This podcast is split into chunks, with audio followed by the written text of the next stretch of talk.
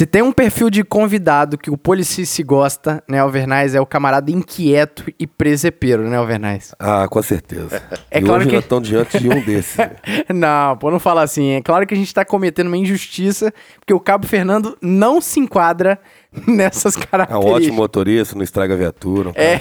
Nunca estraguei. Senhoras e senhores, Cabo Fernando...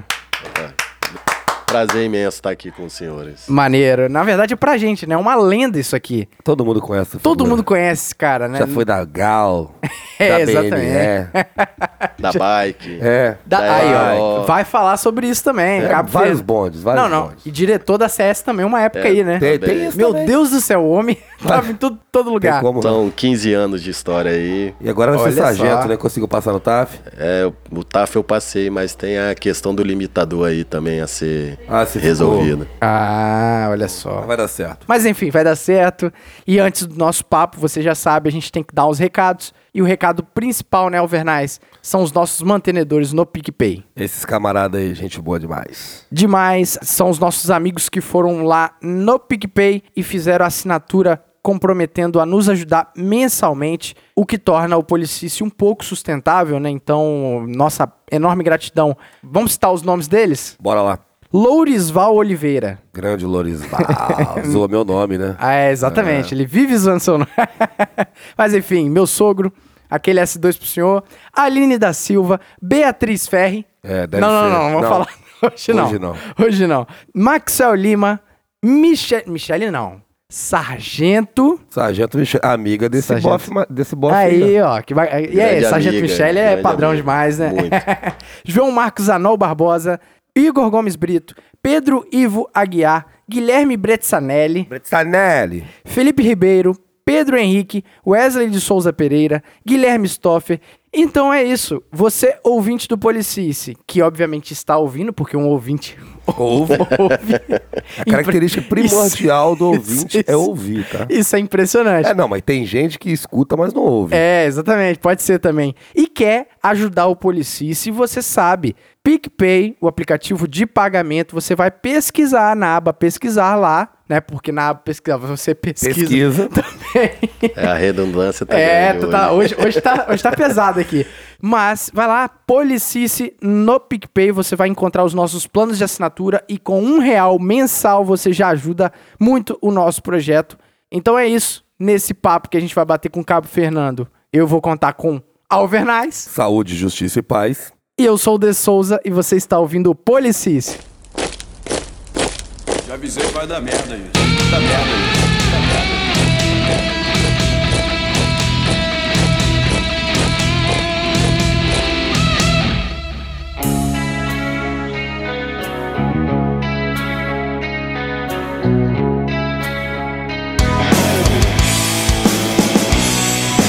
Cabo Fernando... Não sei nem do que eu chamo, né, da CS. Geralmente eu chamava ele, Cabo Fernando da CS. Quando eu entrei na polícia, mais ou menos nessa época de transição eu aí. Eu falei da BME, que ele era da CS, do BME, do 6º Batalhão, do da GO. Bike, do GO. Mas foi tudo bom disso aí? Como é que foi? Não. O que aconteceu na sua vida, né? Então, o único bonde, Alvernaz, que eu tomei realmente foi quando eu vim transferido pro 7º Batalhão. Ah, houve uma morte traumática de um colega lá no 6º Batalhão. Período conturbado, né? Acabou acontecendo uma crise com divergência os colegas, de ideias. Lá no GAO, o comando do batalhão achou por bem pegar e transferir alguns colegas. Aí presenteou o 7º Batalhão com Vossa Excelência. Exatamente. Rapaz, eu lembro disso nessa época. Ele chegou na companhia, não? O senhor devia seguir os meus passos. Eu sou tão malquisto que ninguém me quer. Aí não tem como me dar conta, ninguém aceita. É uma boa estratégia. Ninguém aceita. Mas vem cá, não vamos falar de bonde agora, não. Vamos falar de coisa boa.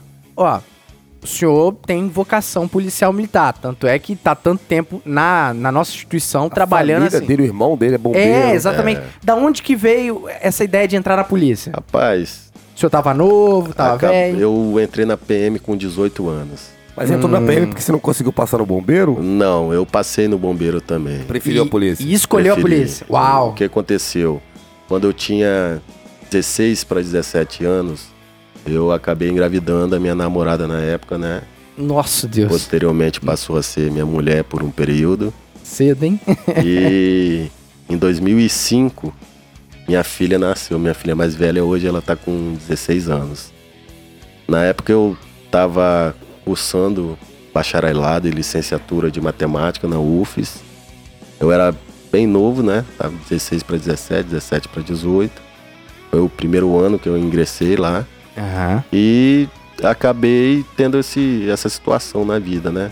E qual a sua turma? Você entrou em qual turma? Eu entrei em 2006. 2006. Quando eu fiz o concurso em 2005, minha filha já tinha nascido, né? Aí eu não tinha nenhuma vontade, nunca tive nenhuma aspiração em ser policial militar. Eu tenho 3 tios na polícia, né? Um já é falecido, era cabo, um outro RG5000. Caraca! Cabo Rogério. Uau. Lá. RG5000 já tem um tempo de reserva aí, reforma. E o meu padrinho, que é o Sargento Silmar, também da reserva.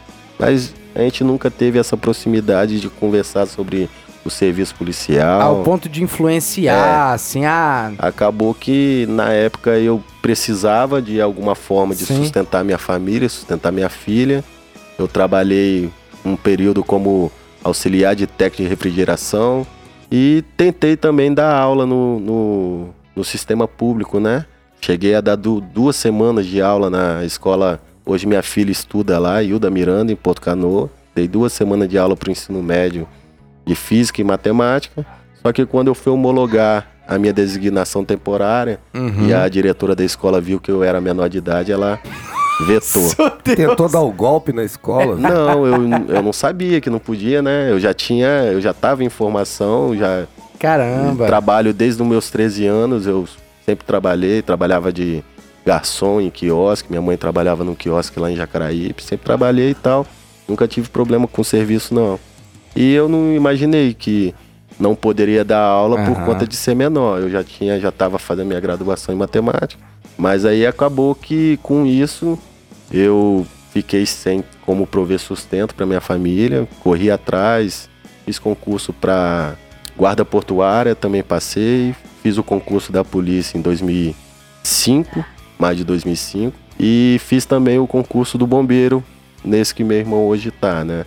E foi no mesmo período, só que ele entrou pro meio de 2007. E ele já é sargento. Ele é segundo sargento bombeiro, na antiguidade, que maldade, sem precisar concorrer com prova, né? O bombeiro, ele, querendo ou não, são os nossos primos realidades ricos, diferentes, né? Mas lá, como é uma instituição mais nova, né? Eu creio que, tipo assim, igual a cidade, toda cidade que é mais nova que a outra, ela tem uma organização maior. Porque às vezes a estrutura anterior, ela acaba atrapalhando a modernização. Então lá no bombeiro, hoje em dia a gente observa, né? A gente queria muito que a PM fosse um pouco mais organizada com relação a isso. Ao chegar no bairro, os policiais foram recebidos a tiros por 5 homens, sendo 2 deles armados com metralhadoras. A gente acabou se deparando com cerca de 5 indivíduos, esses 2 que foram baleados com metralhadora na mão e os outros com outras armas diversas. Você entrou e foi direto pro BME?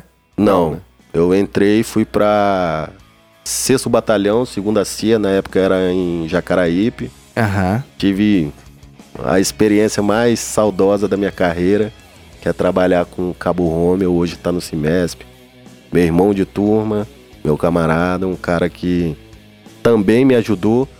Quando a gente formou, era eu e ele, 2 recrutas. Sim. Só que o Romeu é um camarada de outro nível dentro dessa polícia. Ele entrou mais experiente, né? Eu tinha 18, ele devia ter 28 na época. Nossa, ele entrou faz diferença. Perto do final ali, era uma pessoa que conseguia me ensinar muita coisa, conseguia me ajudar em muita coisa com relação ao serviço. Pô, foi uma experiência gigantesca. A gente, na bike, a gente conseguiu ser destaques operacionais da companhia. Foi assim que você convenceu o BME que você era uma boa opção? Também. Na bike, trabalhando lá. Na bike, aprendia muito, trabalhava... Aí foi convocado. Trabalhava eu e o Romeu, a soldada Nerte e o Dávila na outra equipe. Hoje o Dávila é capitão de polícia, a Nerte sargento lá do CIOC. A gente sempre tava junto ali, sempre em operações, na bike, né? Mas olha só... Pegando carro roubado. Perseguição na bike. Era isso, maneiro. Isso é impressionante, mas isso faz alusão exatamente muita galera que pensa em entrar na polícia hoje, que faz contato com a gente, né? Nas redes sociais. E muitos deles já vêm com uma ideia meio errada de que bem assim, eu vou entrar na polícia pra ir pra Força Tática. Eu quero ir pra polícia pra ir pra CIMESP. Quando, na verdade, o conceito deve ser o seguinte: você vai ser um bom profissional na bike, no PO, na viatura pequena, no atendimento, ou seja... A experiência, né, cara, você vai adquirindo. Cara, a polícia, ela sendo uma engrenagem, e o Cabo Fernando é um exemplo disso, que mesmo na bike, né, é um camarada que desempenhou um trabalho de igualmente excelência. Cara, eu acredito que o que muda no serviço operacional muito é a sua estrutura, né? Mas o material humano, que é a maior estrutura ali, ele nunca muda. É a mesma coisa. Se você for um bom profissional. Eu trabalhei na bike, sempre me destaquei com relação ao serviço. Trabalhei na RO com Saian Zotelli, botafoguense também, um camarada maravilhoso, hoje está na reserva. Ele 13 mil, tinha 19 anos de polícia, eu tinha 19 anos de idade. Eu fui trabalhar com ele. Que massa. Camarada isso. Bacana, camarada que me... Dentro da polícia a gente às vezes vê, né? Quem é novo de polícia e quem é fora dela acha que o cara operacional, o cara bom é só aquele de serviço tático, né? Exatamente. PMS, MESP, GAO. GAO. E nem é sempre assim, porque o Sargento Zotelli, na época cabo, ele me deu um dos maiores ensinamentos na polícia. A gente lá na área da invasão ali em Jacaraípe, chegamos para uma abordagem, um indivíduo se evadiu correndo. Eu, novinho, magrinho. Igual cachorro louco. Porra. Disparei atrás do cara. O cara entrou num beco, eu vá pra trás dele. Peitão aberto. Pegamos, 38. Cara detido e tal, porra. Achei que tinha feito a melhor coisa da vida, né? Tomou um esporro. Rapaz, o cabo depois... Claro que... Rapaz, o camarada... Imagino. Camarada, porra, 10. Nunca esqueci disso e levei pra minha carreira. Sim. Porque realmente o toque que ele me deu foi engrandecedor. O cara entrou no beco, meu irmão, a única coisa que eu tava... Esqueceu com... Na época era um revólver, né? Revólver na mão, entrei no beco, do jeito que eu vim, eu entrei. Quando terminou que cessou a ocorrência ali, ele me chamou no canto e falou, cara, você tá querendo... Quer morrer, acabar com o meu serviço e acabar com a minha carreira. Porque do jeito que você entrou no beco, sem fatiar, ele lembrou de questões técnicas, olha, né? Olha isso, que cara. Na época eu não lembrei, no momento ali. Sem fatiar, sem pegar e observar onde você tá entrando, esse cara pode estar parado esperando você entrar e dar um tiro na sua cara. Exatamente. Aí a gente ia perder a apreensão, o cara ia sair se vangloriando que matou um polícia, eu ia ter meus problemas pessoais por conta de ter me envolvido numa ocorrência com um parceiro, morreu. E dali pra frente eu passei a respeitar ele muito mais do que eu respeitava. Essa experiência é fundamental pro trabalho. Eu já contei uma história assim também. Polícia de RO. Nunca foi um policial de equipe tática. Um camarada que, independente de onde ele servia com afinco. Sim. Pô, me ajudou, o cara tinha... De polícia que eu tinha de idade, cara. Sim. É aquela história, né? Não adianta você achar que... eu vou entrar na polícia, vou fazer o concurso pra ser da Força Tática, mas se você não for um bom profissional, aonde você estiver... Não vai ser nem da RO, se esse cara não for bom. Você vai ser um mau profissional na cara bike, pra tá na polícia tem que ser bom. Na Força Tática, no BME, na CIMESP, mas... Vou pegar, capitão. Alvernaz, mas Alvernaz, essa história me lembrou... Uma história de um amigo? Sim, claro. Um amigo, né? Claro. Já aconteceu comigo também, eu contei aqui, aconteceu com o De Souza. Essas coisas, cara. E foi o Alvernaz que me deu isso. É por isso que a experiência, ela é fundamental.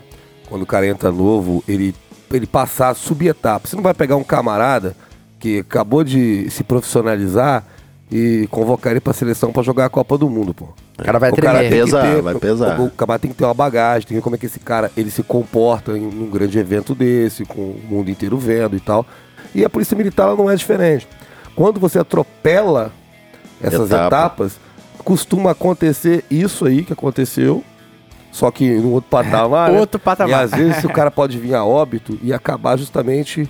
com tudo isso que você falou, frente com o seu parceiro. Você tem um parceiro que morreu, você tava ali, você é mais antigo. Você vai se culpar. Você vê um garoto, 19 anos. Sim. Morrer na ocorrência, como é que eu vou terminar a minha carreira desse jeito? Então são coisas que, por isso que é muito importante quando as pessoas entram a formar uma turma de aluno soldado agora, tomara que tenha esse cuidado com eles e eles entendam que essas etapas são quando fundamentais. Quando a gente é mais novo, no dia lá eu não vi dessa forma, mas... Deve ter ficado puto. Não fiquei não, mas nesse dia não, mas muitas vezes quando a gente é mais novo de polícia é chamada a atenção, e ainda mais numa situação em que o antigão te dá uma segurada, a gente às vezes tem a bobagem de pensar que aquilo ali é mochibagem. Ou pessoal, né? Ou que é algo pessoal, e às vezes não é. É importante, ainda mais o Alvernaz falou aí do pessoal que tá formando, eles ouvirem eu creio que ouçam bastante policis, eles tenham a dimensão de que quando o antigo falar com eles, pode ser às vezes um colega que não gosta muito de trabalhar, pode ser. Mas que eles internalizem aquilo ali como uma experiência, um aprendizado, porque... Pelo menos parar para ouvir, humildade para ouvir, porque você tá entrando agora. E analisar com calma o que o cara falar com ele, porque nem sempre o cara tá pegando e fazendo aquilo ali para podar o serviço ou podar a iniciativa de ninguém, sacou? A técnica, o cara às vezes tá preocupado, a técnica ela existe realmente para minimizar, né? Nem sempre ela vai ser empregada... com 100% de aplicação, porque Sim. o serviço policial ele é dinâmico. Às vezes pega e fala que você tem que entrar aqui numa edificação, fazer a entrada em gancho, a entrada cruzada e tal, uso de lanterna, e no serviço no dia a dia acaba que a gente pula algumas etapas da técnica, mas a gente sempre tem que ter em mente de sempre se pautar por ela, porque é o que salva a nossa vida, é o que traz segurança para abordagem, traz segurança para uma perseguição a pé, de viatura, de qualquer forma que seja. Realmente a gente tem que ter muito cuidado, porque não é videogame, né? Não é videogame. Se amanhã depois acontecer alguma coisa, quem vai sofrer são nossos amigos, é aquela história, nossa família. É aquela história de que procedimento não é pagar mistério, né? Não, procedimento vai salvar a sua vida, meu amigo. Tem gente que acha que é embuste, né, cara? Tem gente que acha que é embuste. Tem muito colega aí que trabalha nas equipes aí especializadas e que às vezes são incompreendidos com relação à questão do uso da técnica, né? Muita gente acha que o cara é chato, que o cara é embusteiro e aquilo ali não serve de nada, porque às vezes o camarada trabalhou na equipe de RO que ele não usa muito aquilo ali, então ele fala, eu já consegui prender sem precisar usar disso, mas graças a Deus que o cara tá vivo ali para falar isso, porque quando a gente não se utiliza desse tipo de cuidado, a chance da gente pegar e não tá aqui amanhã ou depois pra trocar ideia é muito grande. Uma coisa que eu me lembrei agora, foi o Sargento Mestre que me ensinou isso. Veja bem, né? Sargento Mestre ensinando as coisas. Já não gosta de ensinar, né? Não é novidade, né? Mas eu caí na real que a técnica não é fanfarronagem, não é pagação de embuste, quando ele falou o seguinte, senhores... A posição aranha, por exemplo, pra descer o muro. Aí todo mundo deu risada, igual o Alvernaz fez agora. Tá vendo, ouvinte? É engraçado, mas é engraçado. O aluno soldado que tá agora no CFA, você provavelmente já passou pelo Giraldi, vai passar por essa posição aranha de descer o muro. E todo mundo deu risada, isso aí não serve pra nada, não sei o quê. Cara, ele com um exemplo... Ele demonstrou que aquilo é mais eficaz do que muitas outras coisas que a gente julgava ser eficaz. Muitas outras coisas, inclusive dentro do método Giraldi. Então ele falou assim, olha, não menospreze a técnica. Porque às vezes aquilo, só porque parece performático, parece coisa de filme, aquilo ali, aí ele explicou, né? Que é uma questão de transposição de muro, é a forma mais segura de você transpor um muro alto e não se machucar. Tanto de não se lesionar e tanto também estar em pronto emprego se precisar dar um tiro no agressor. Então, olha só como as coisas são. Isso é muito doido. Porque o procedimento, ele tem que ser algo que tem que ser cada vez mais naturalizado no nosso serviço, né? Mas a gente tá falando sobre o BME, né? O senhor passou... É de 2008 a 2013 lá. Tinha quantos anos de polícia quando o senhor caiu no BME? 2 anos. 2 anos de polícia. 2 anos. Ah, entendi. Era recrutaço mesmo, né? Eu tinha acabado de fazer o curso de controle de distúrbios civis o senhor fez o curso enquanto estava lotado no 6º Batalhão ainda. Aí, quando foi em 2008, eu tive a oportunidade de permutar com um amigo que estava lá, Bento Galter, hoje está na 14ª CIA Indy, fiz a permuta com ele e fui pro batalhão. Só que em 2008, quando eu fui, eu já estava inscrito pro curso de apoio operacional, que a PMS ministrava. Eram, na época, 2 semanas de curso, né? E como eu ia para companhia tático-motorizada, que era uma situação diversa do que eu me especializei no curso de CDC, né? Eu não ia para companhia de choque, eu ia para tático-motorizada. Eu conversei com, então, na época, o Capitão Holanda, que era o comandante da companhia. Sim, sim. Pedi que ele autorizasse eu passar pelo curso de apoio operacional. Fiz o curso, terminei ele com aptidão, né? E logo após me apresentei no batalhão para pegar e trabalhar com os colegas lá. Fiquei muito tempo no 2º pelotão, comandado pela Tenente Nilda. Depois fiquei um tempo no 5º pelotão, comandado pelo Tenente Carvalho, à época. E, por fim, o pelotão que eu fiquei mais tempo e pelotão com o qual eu tive mais contato com militares lá foi o 3º pelotão, comandado pelo então Tenente Wesley na época. Sim, sim. Grande nome aí. O pessoal fala bastante dessa época aí. E o senhor, nesse arco do BME, né, que tem muita tradição, foi quantos anos, mais ou menos? 6 anos, praticamente. 6 anos, uau. E sempre no PTM, né? Sempre no patrulhamento tático motorizado. Na companhia tático motorizada, até que ela foi extinta e absorvida junto com a companhia de choque. Uhum. Aí virou companhia de policiamento de choque. Nesse finalzinho aí eu fiquei menos tempo, porque foi um período em que a nossa escala lá no BME ela foi modificada, né? Era 12x24, 12x72.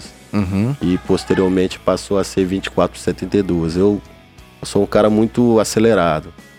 E o batalhão lá, quando era tático motorizado, era um batalhão de mais serviço de rua, né? Na companhia. A companhia, a gente assumiu o serviço no serviço que era o dia, né? De 8 da manhã, 8 da noite, e a gente ficava no batalhão, fazia uma atividade física, às vezes alguma instrução na parte da manhã, fazia alimentação na hora do almoço e posteriormente a gente ia pra rua patrulhar. Muitas vezes o serviço diurno lá, ele era um serviço que nunca terminava no horário. Né? Porque sempre dava cadeia. Sempre, sempre. O serviço no BME foi um serviço também engrandecedor pra minha carreira. Uau, imagina. Muitos profissionais lá dedicados, muitas pessoas que sabiam de fato realmente como dar a cadeia com qualidade, entendeu? Com técnica. Cadeia também não é só a parte operacional ali, né, cara? Não adianta nada a gente pegar um camarada com, sei lá, 1 tonelada de droga e não conseguir circunstanciar no papel a conduta criminosa dele e fazer com que o judiciário ele se convença de que realmente aquela pessoa ela é criminoso bastante para pegar e ficar fora da sociedade. Então, lá no BME a gente tinha muita instrução com relação à questão de confecção de ocorrência, também com relação a técnicas policiais operacionais. Foi um período engrandecedor, foi um período de muitas amizades. Até hoje mesmo, vários amigos do pelotão, do batalhão, a gente tem contato, tem encontros festivos, entendeu? Sim, sim. É algo que eu acredito que todo militar que passa por ali, por uma experiência, seja ela no CIMESP, na Rotan, no trânsito, na cavalaria, em qualquer especializada, ele vai ter uma experiência de vida para o serviço. O grupo é muito forte, né? É engrandecedor. Ao chegar no bairro, os policiais foram recebidos a tiros por 5 homens, sendo 2 deles armados com metralhadoras. A gente acabou se deparando com cerca de 5 indivíduos, esses 2 que foram baleados com metralhadora na mão e os outros com outras armas diversas. O senhor chegou a fazer algum curso no BME? Quando estava lá... Não. Só fez um curso antes, né? Eu fiz antes de entrar o CDC e quando eu cheguei lá eu acabei fazendo o apoio operacional. Esse é um outro ponto que o pessoal pergunta bastante, né? Qual é o processo de seleção de entrada nesses batalhões especializados, e muitas vezes é, claro, voluntariado, mas às vezes você fazer um curso dos caras também ajuda, porque igual, na época que eu tava saindo do BME, o batalhão ele tava passando por uma adequação de fazer com que todo o batalhão tivesse um brevet relativo às operações especiais do batalhão, porque acaba sendo contraditório você pegar e ministrar cursos, né, de especialização, o cara ir lá fazer o curso e não servir ao batalhão. Sim, gastou dinheiro com o cara. Isso é interessante quando o cara volta, né, vai para uma equipe de especialidade dentro do batalhão, às vezes uma força tática, na época o GAO e tal, mas o interessante era que todo o batalhão tivesse esse tipo de especialização, tanto que acabou acontecendo de alguns cursos serem prioritários de inscrição para o pessoal do batalhão, CDC, operações de choque, o próprio COTAN. O Max Sander tá lá ainda? Max Sander tá. Max Sander é sargento, segundo sargento de polícia hoje, trabalha lá na P4, cuida das viaturas. Organizando lá. Tudo lá. Algo que, se a polícia militar observar no BME, na CIMESP, né, que são praticamente o mesmo efetivo, o serviço de manutenção e de cuidado com as viaturas naquele batalhão é diferenciado. Com certeza. Você não tem... É porque o cara que a gente tá falando, o cara que é dedicado no operacional e no administrativo, ele vai ser bom onde ele estiver. Exatamente. O sargento Max Sander, ele hoje em dia, ele tem um processo, uma doença crônica na visão, né? Ele tem uma dificuldade hoje de estar no serviço operacional direto porque tem esse problema de visão, mas ele se dispôs a fazer o melhor dele onde ele está, que hoje é cuidando das viaturas. Você chegar no BMS, você vai entender. CIMESP, você vai entender, as viaturas lá estão sempre bem manutenidas, estão sempre bem em QRV para o serviço operacional. Sempre quando você tem a ajuda da administração, né, do pessoal do ADM, que também é muito importante. Tem que trabalhar junto, né? É. Uhum. O serviço, o fim, a finalidade, que é patrulhamento ostensivo e preservação da ordem, ele sempre é melhor. Vai no automático, né? É. Ao chegar no bairro, os policiais foram recebidos a tiros por 5 homens, sendo 2 deles armados com metralhadoras. A gente acabou se deparando com cerca de 5 indivíduos, esses 2 que foram baleados com metralhadora na mão e os outros com outras armas diversas. Quando eu entrei na polícia, cara, era engraçado, porque lá em Felrosa, eu cria de Felrosa, desde menino morei lá. E quando eu passei na polícia, sempre tem aquele negócio de... Caralho, Fernando agora é polícia. E eu também nunca dei liberdade pra ninguém ali, não. Porque vagabundo é dessa forma. Se você pegar e ficar dando muita conversa, acaba o cara desvirtuando. Pô, que você é polícia, que ele é bandido e que não mistura, sacou? Uhum. Aí eu era o único. Eu entrei em 2006, né? Fiquei de 2006 até quase 2008 sem mais nenhum amigo ali próximo que fosse policial militar. Só o sargento Galter, que era do BME, que morava próximo ali à casa da minha família. Aí, 2007, veio alguns colegas, né, que entraram na PM, o Cabo Bruno, hoje lá da 14ª CIA. E aí eu me senti mais confortável, né? Antes deles, eu tive que pegar e ter alguns embates ali em Felrosa. Por conta disso, em 2008, logo que eu formei na polícia, teve um indivíduo lá que... Usuário, esses nóia de bairro, né? Que pegou, um moleque de 17 anos, entrou numa discussão lá com alguns parentes meus. E quando ele foi confrontado, né? Ele pegou e ameaçou o pessoal. Eu em casa, dormindo, na época eu já estava no BME. Foram me chamar, pô, Fernando, aconteceu isso. Geralmente a gente sempre chega com um pouco mais de cautela, né? Porque quem não é militar, às vezes é mais desesperado, né? Sim. Às vezes acaba potencializando as coisas. Fui lá ver o que tinha acontecido. O menino realmente era um moleque envolvido lá com relação ao crime no bairro. Sabendo disso aí, eu fui até a região onde ele costumava ficar pra, sei lá, né, ver o que estava acontecendo, ver se tirar realmente... Tirar isso a limpo, né? É, ver se realmente ele iria cumprir com a ameaça dele, e ele cumpriu. Na hora que chegamos com o carro, né, foi eu, o Paulo, que é cunhado do Gripa.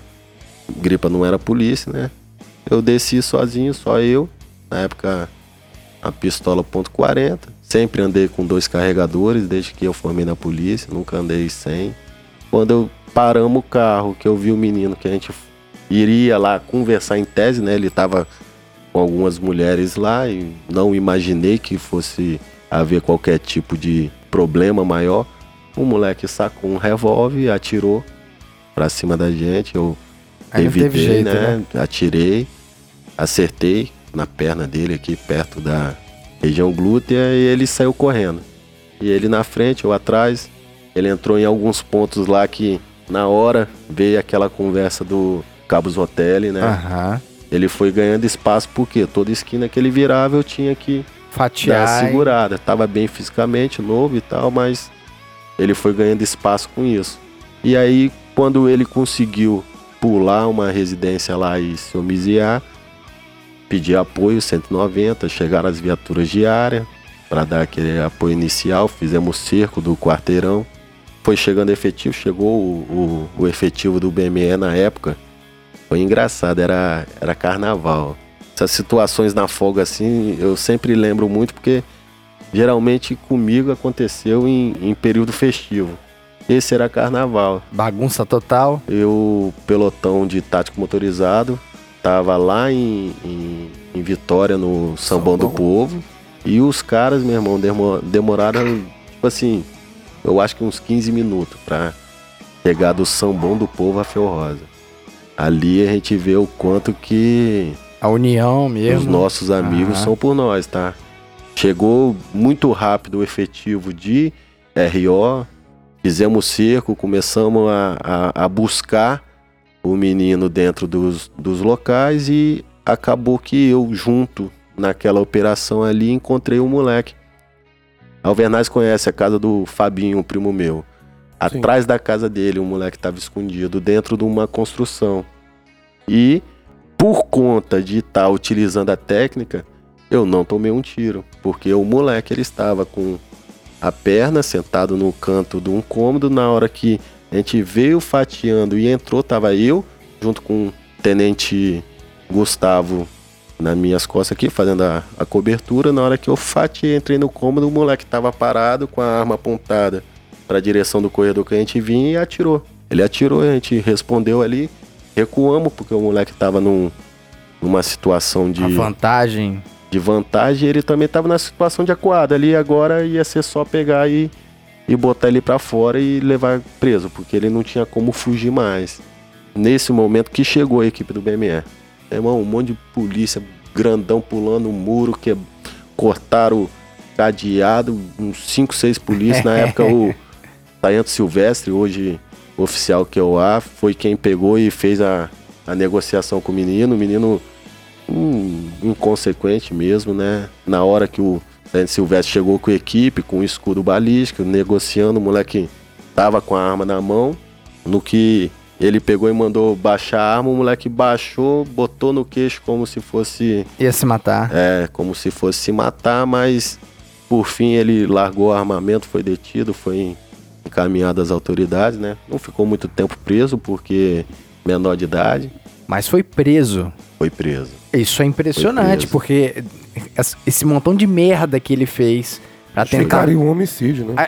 Atentar contra a vida do senhor e a polícia... não foi só uma vez, foi lá no momento inicial e depois quando a gente achou ele. Então, a polícia militar... mais uma prova que o nosso serviço, ele é técnico pra caramba, né? Tipo... de não deixar levar pro pessoal uma situação dessa. Cara, quando a gente é novo de polícia, a gente tem algumas... bobagens, né? Que todo recruta tem.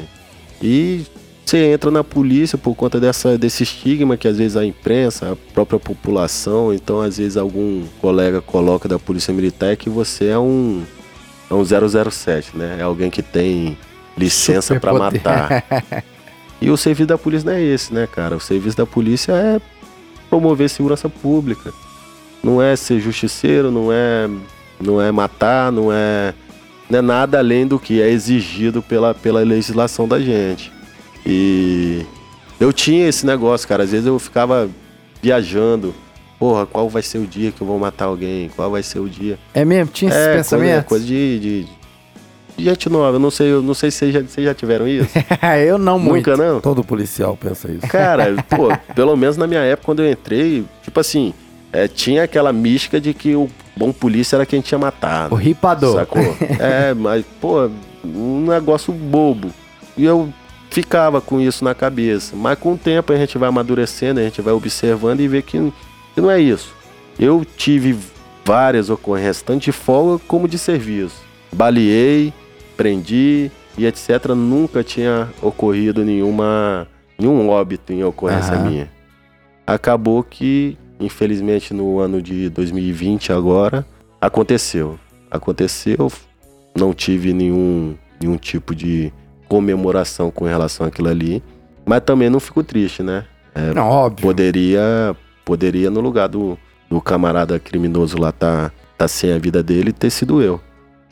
Mas o bom disso tudo, cara, é ter acontecido agora. Depois, talvez tivesse ocorrido no começo da minha carreira, talvez eu fosse achar normal, porque tinha esse tipo de pensamento, sim, entendeu? Entendi. Ao chegar no bairro, os policiais foram recebidos a tiros por 5 homens, sendo 2 deles armados com metralhadoras. A gente acabou se deparando com cerca de 5 indivíduos, esses 2 que foram baleados com metralhadora na mão e os outros com outras armas diversas. Rapaz, tem uma parada engraçada e que muitas vezes o pessoal nem acredita. Mas vocês já acreditam que eu já troquei tiro em Minas Gerais, cara? 2 vagabundos tentaram contra a minha vida. Caraca. Lá. Cidade Espera Feliz. De folga? Tava de folga? Eu tava de folga. Eu tava muito feliz. Eu tava de folga, tava num evento familiar lá, era um casamento dos parentes da minha mulher. Chegou três bebum da cidade lá, né? 3 moleques que ninguém conhecia muito, querendo entrar de penetra na festa. E eu tava saindo da festa, que eu tava indo ao posto de gasolina comprar um energético pra minha cunhada. Quando eu tava dentro do carro seguindo, uma prima da minha cunhada tava discutindo com esses meninos. Aí eu parei, né, com o carro pra pegar e ver o que tava acontecendo, e os caras querendo entrar na festa. Aí eu só virei pro cara e falei: ô irmão, a festa é particular.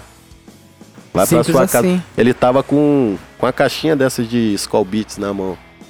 Aí eu falei: pô, você já tá com a sua bebida aí, vai pra outro canto, cara, não vem arrumar problema aqui não.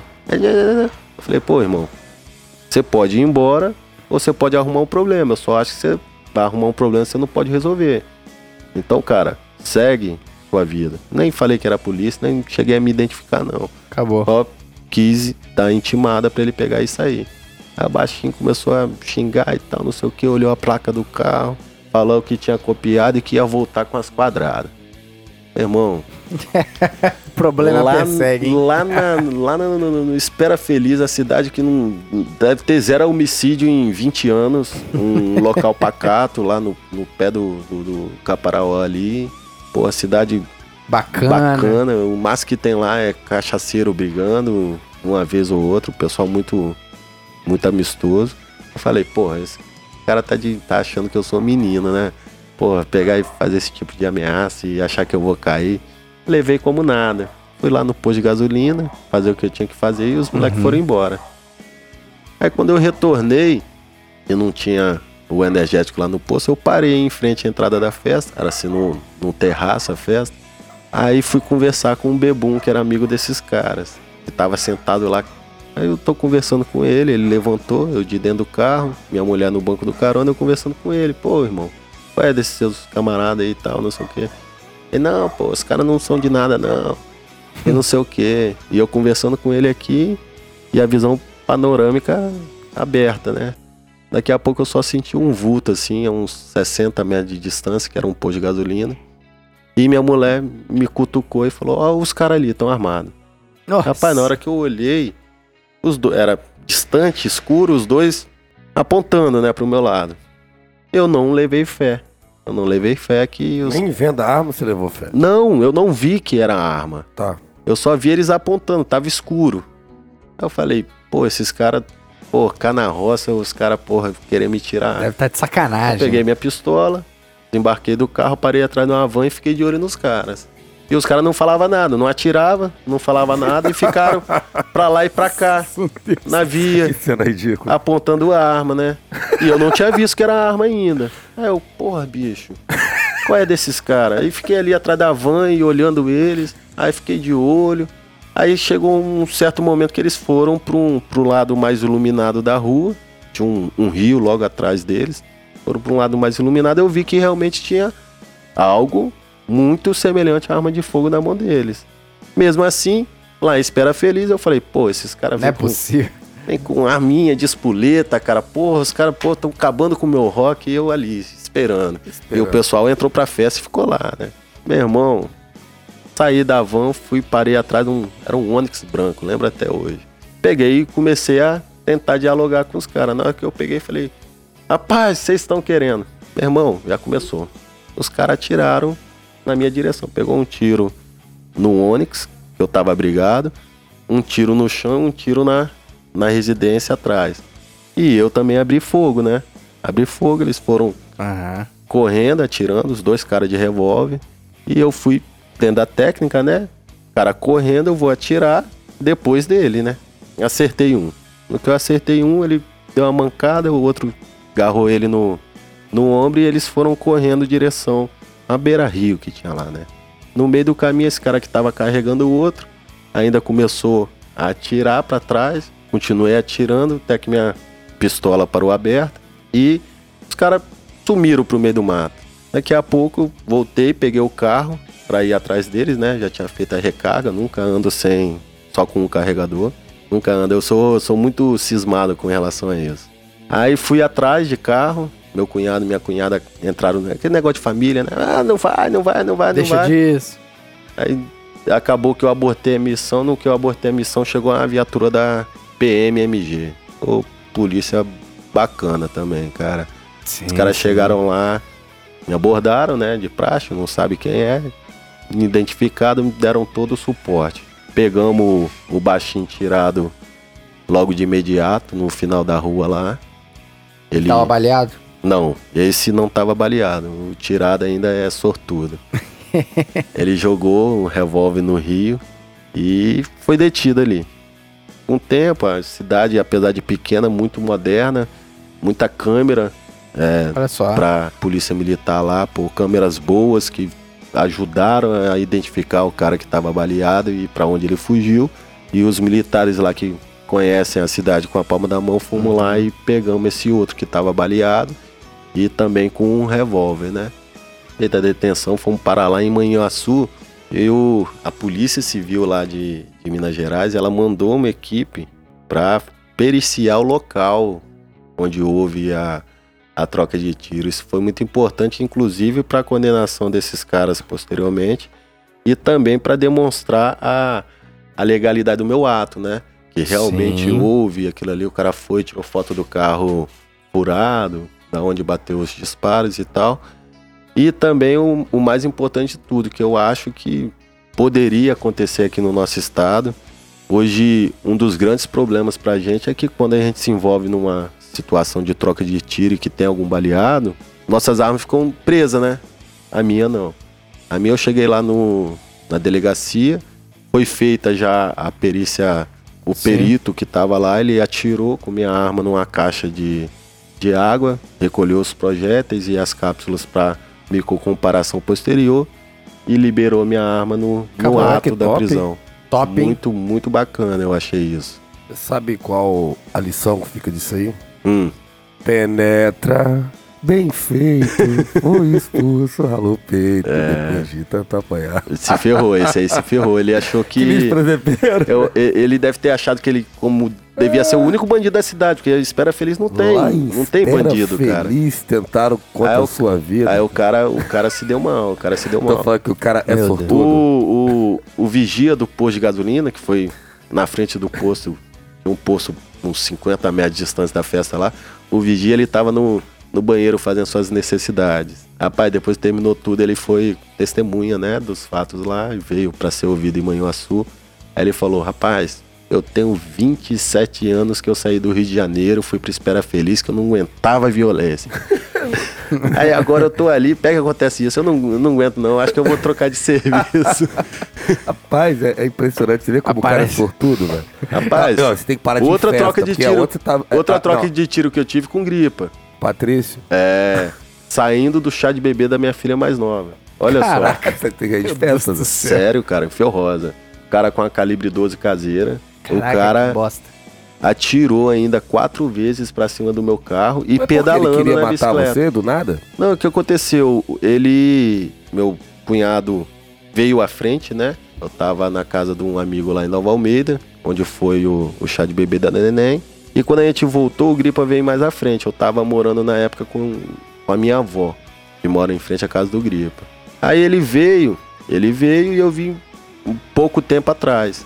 Quando eu tava chegando perto da casa da minha avó, o Gripa tava descendo com o carro dele e eu vi um cara numa bicicleta e com a calibre 12. Caraca. Aí eu falei, rapaz, não tô entendendo. Aí no que o Gripa parou o carro dele, esse cara meio que deu uma rodeada no carro. Eu falei, vai enquadrar o Gripa. Aí eu peguei e enquadrei o cara. Na hora que eu enquadrei, o cara começou a sentar o aço. Atirou. Aí eu revidei, né? Mas, tipo assim, revida no automático. Tipo assim, caralho, o que tá acontecendo, velho? Primeira coisa que eu fiz, minha mulher grávida de 9 meses, eu falei, deita o banco. Ela deitou o banco e eu continuei ali, né? No automático. Tum, tum, tum. O cara virou a esquina. Tem até a filmagem. Esse menino, ele entrou, dá pra ver na filmagem assim, ele entra, cara, esse cara tem pacto com o demônio mesmo. Porque ele entrou pedalando na rua, sem as mãos, e manejando a calibre 12. Tá maluco? Tem filmado isso, cara. Caralho. Eu vou te mandar essa filmagem depois. Ele entrou sem as mãos, fazendo a curva e... punhetando, era essas de tambor... Só que o tambor dela gira com um movimento parecido dessa Bump Action, né? Aí o cara, sem as mãos, fez isso. Caraca. Aí na filmagem dá pra ver que eu entro com o meu carro, né? Eu entrei devagar, porque entrei pateando a esquina. No que eu entro, ele atira, simplesmente. E aí ele errou, foi tão mal no disparo que o disparo devia ser daqueles chumbo que... espalha. Que são expansivos, né? Que espalha. Que pegou perto da câmera do CR lá. E aí eu já entrei também fazendo disparo contra esse camarada. No que eu tô disparando, o Gripa já tinha descido do carro dele, né? Veio correndo atrás, também disparou. Ali foi que eu vi a necessidade... de um segundo carregador. Tanto lá em Espera Feliz, que foi antes, e essa também. Eu nunca saio sem por conta disso. Por quê? Eu dei 15 disparos inicial ali. Eu não tinha como me aproximar do cara. O cara é de calibre 12. Se eu desse espaço para ele aproximar muito, fatalmente Ele poderia acertar a mim ou a minha esposa. Então eu fui fazendo o acompanhamento dele, né? Perseguindo ele em distância um pouco mais aumentada para ver onde ele ia parar, onde ele ia tentar se esconder e chegar com reforço para detê-lo. Aí eu fui atrás desse cara. E novamente, ele punhetando aquela porra, pedalando, cara. Bicho, na boa. Parece mentira. Parece mentira, mas não é. Tem filmado. Na época, doutor Tadeu Júnior, advogado da CS, inclusive, eu tinha saído da casa do doutor Tadeu, que eu tinha pedido ele pra fazer esse chá de bebê da minha filha lá. Aí eu peguei e mandei a filmagem pra eles. Eu falei primeiro, né? Eu falei, doutor, aconteceu a situação assim. E dependendo da gente tá certa, a gente quer a orientação de um colega pra... Eu falei, cara, o cara, ele pedalando... fazendo manejo. Manuseou a arma e atirou contra mim. Ele, pô, Fernando...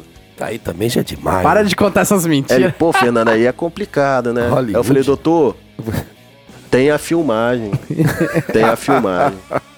Aí mandei pra ele no WhatsApp, ele, rapaz, se você fala sem filmagem, às vezes o juiz ninguém vai acreditar, sacou? Até o delegado, né? Olha, para, velho. Não vai. Pô, meu irmão, inventa uma mentira mesmo. Até agora eu te aguentei, mas isso aí já é demais. Aí, bicho, esse cara, ele foi por dentro de fio rosa ali, eu indo atrás dele, com cautela pra não sofrer disparo, né? O cara atirando. Ele deu 4 disparos pra cima da gente. Em dado momento ele pegou e pulou pra dentro de uma igreja lá, né?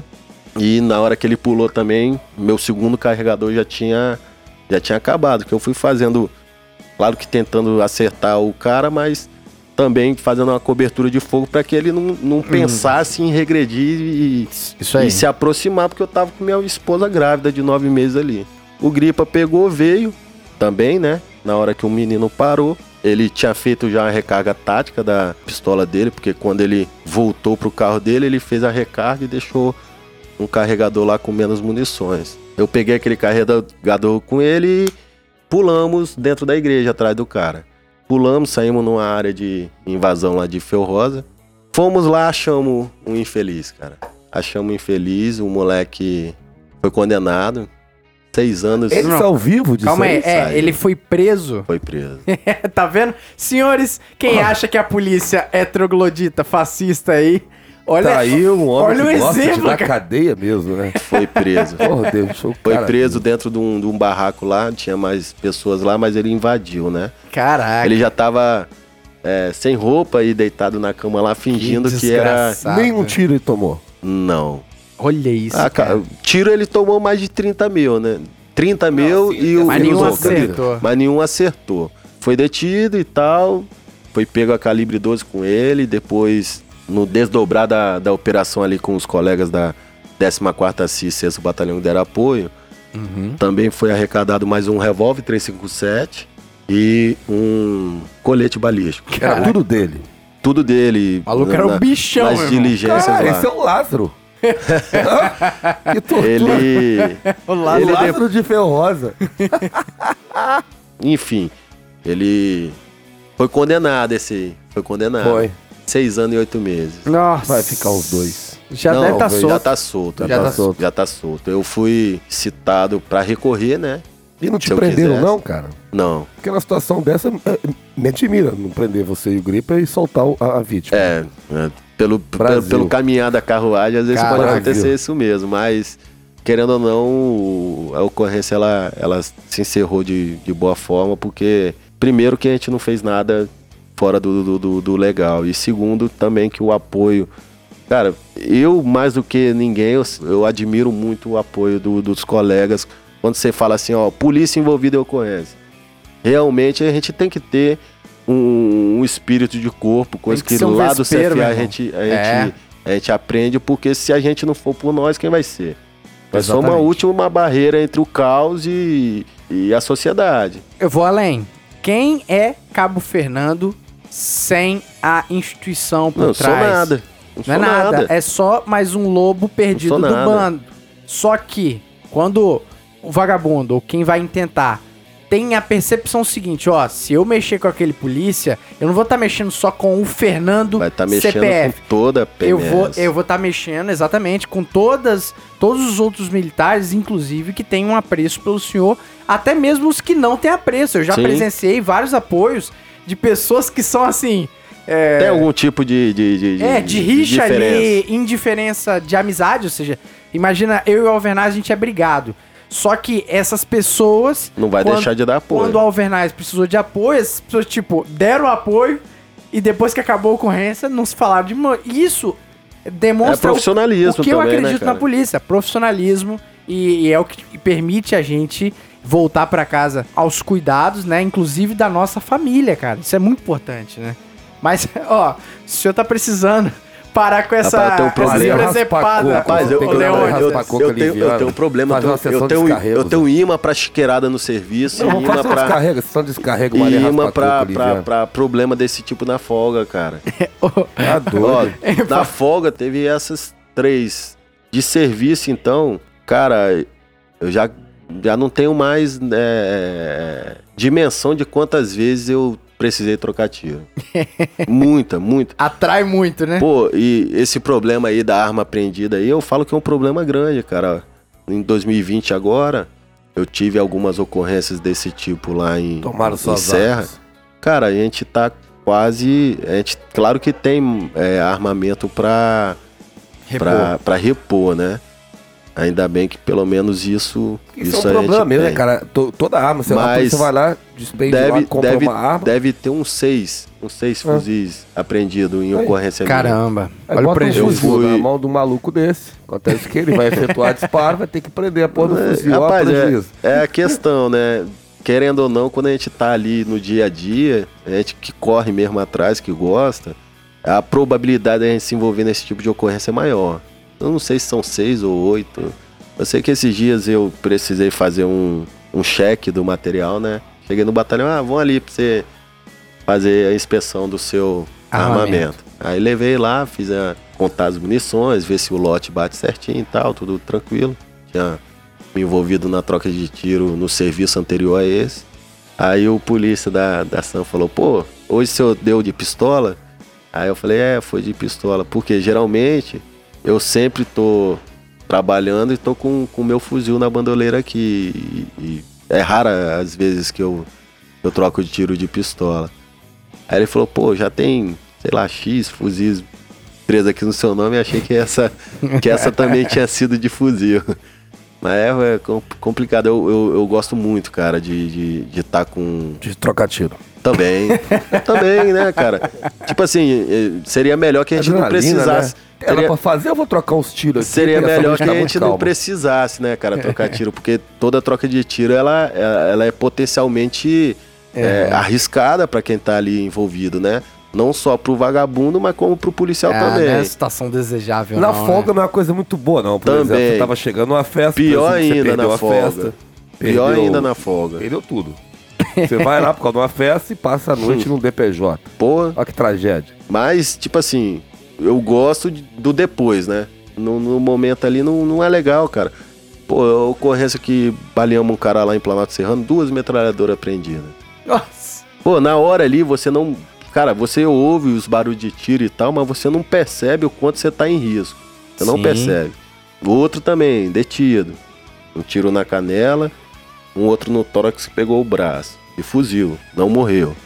Como é que não morre? Qual é o seu problema? Rapaz, eu acho que... Você acertou o cara de fuzil, o cara não morreu. Eu acho que eu sou abençoado, cara, porque eu não tenho... O seu tiro não mata. Pô, não, tiro que eu trocar com o Fernando. Não, e de fuzil, tá? O cara tomou 2 tiros de fuzil e não morreu. A perna dele ficou destruída. Ficou bem prejudicada. Ficou igual um S na hora que socorremos ele. Nossa, Deus. Mas o cara não morreu. E também outra situação, mais uma para desmistificar a violência policial. Depois de tudo ali, vamos ver o material apreendido, uma metralhadora .40, uma 380, carregador de 9mm, com munição pra caramba, droga, rádio. Aí, inspecionando a metralhadora, que eu fui ver que o ferrolho dela tava trancada a retaguarda, não fechava de forma alguma, e olhando com um pouquinho mais de detalhe, eu fui ver que a munição estava presa dentro do cano. Ou seja, nesses disparos foi que o camarada pegou e travou dentro do cano. Tipo assim, geralmente quando você não acha uma situação dessa, você olha ali a arma e tal, não sei o que, mas quando você vê realmente, pô, esse cara, um pouquinho de precisão que ele tivesse com aquilo ali, podia ter pego...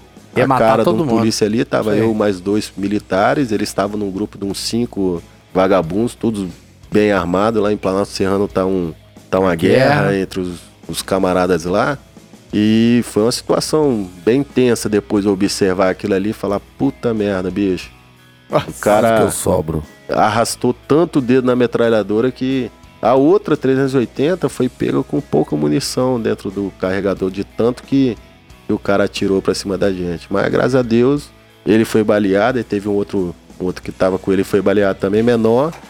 Esse dia prendemos ele também armado lá no Planalto. E vida que segue, né?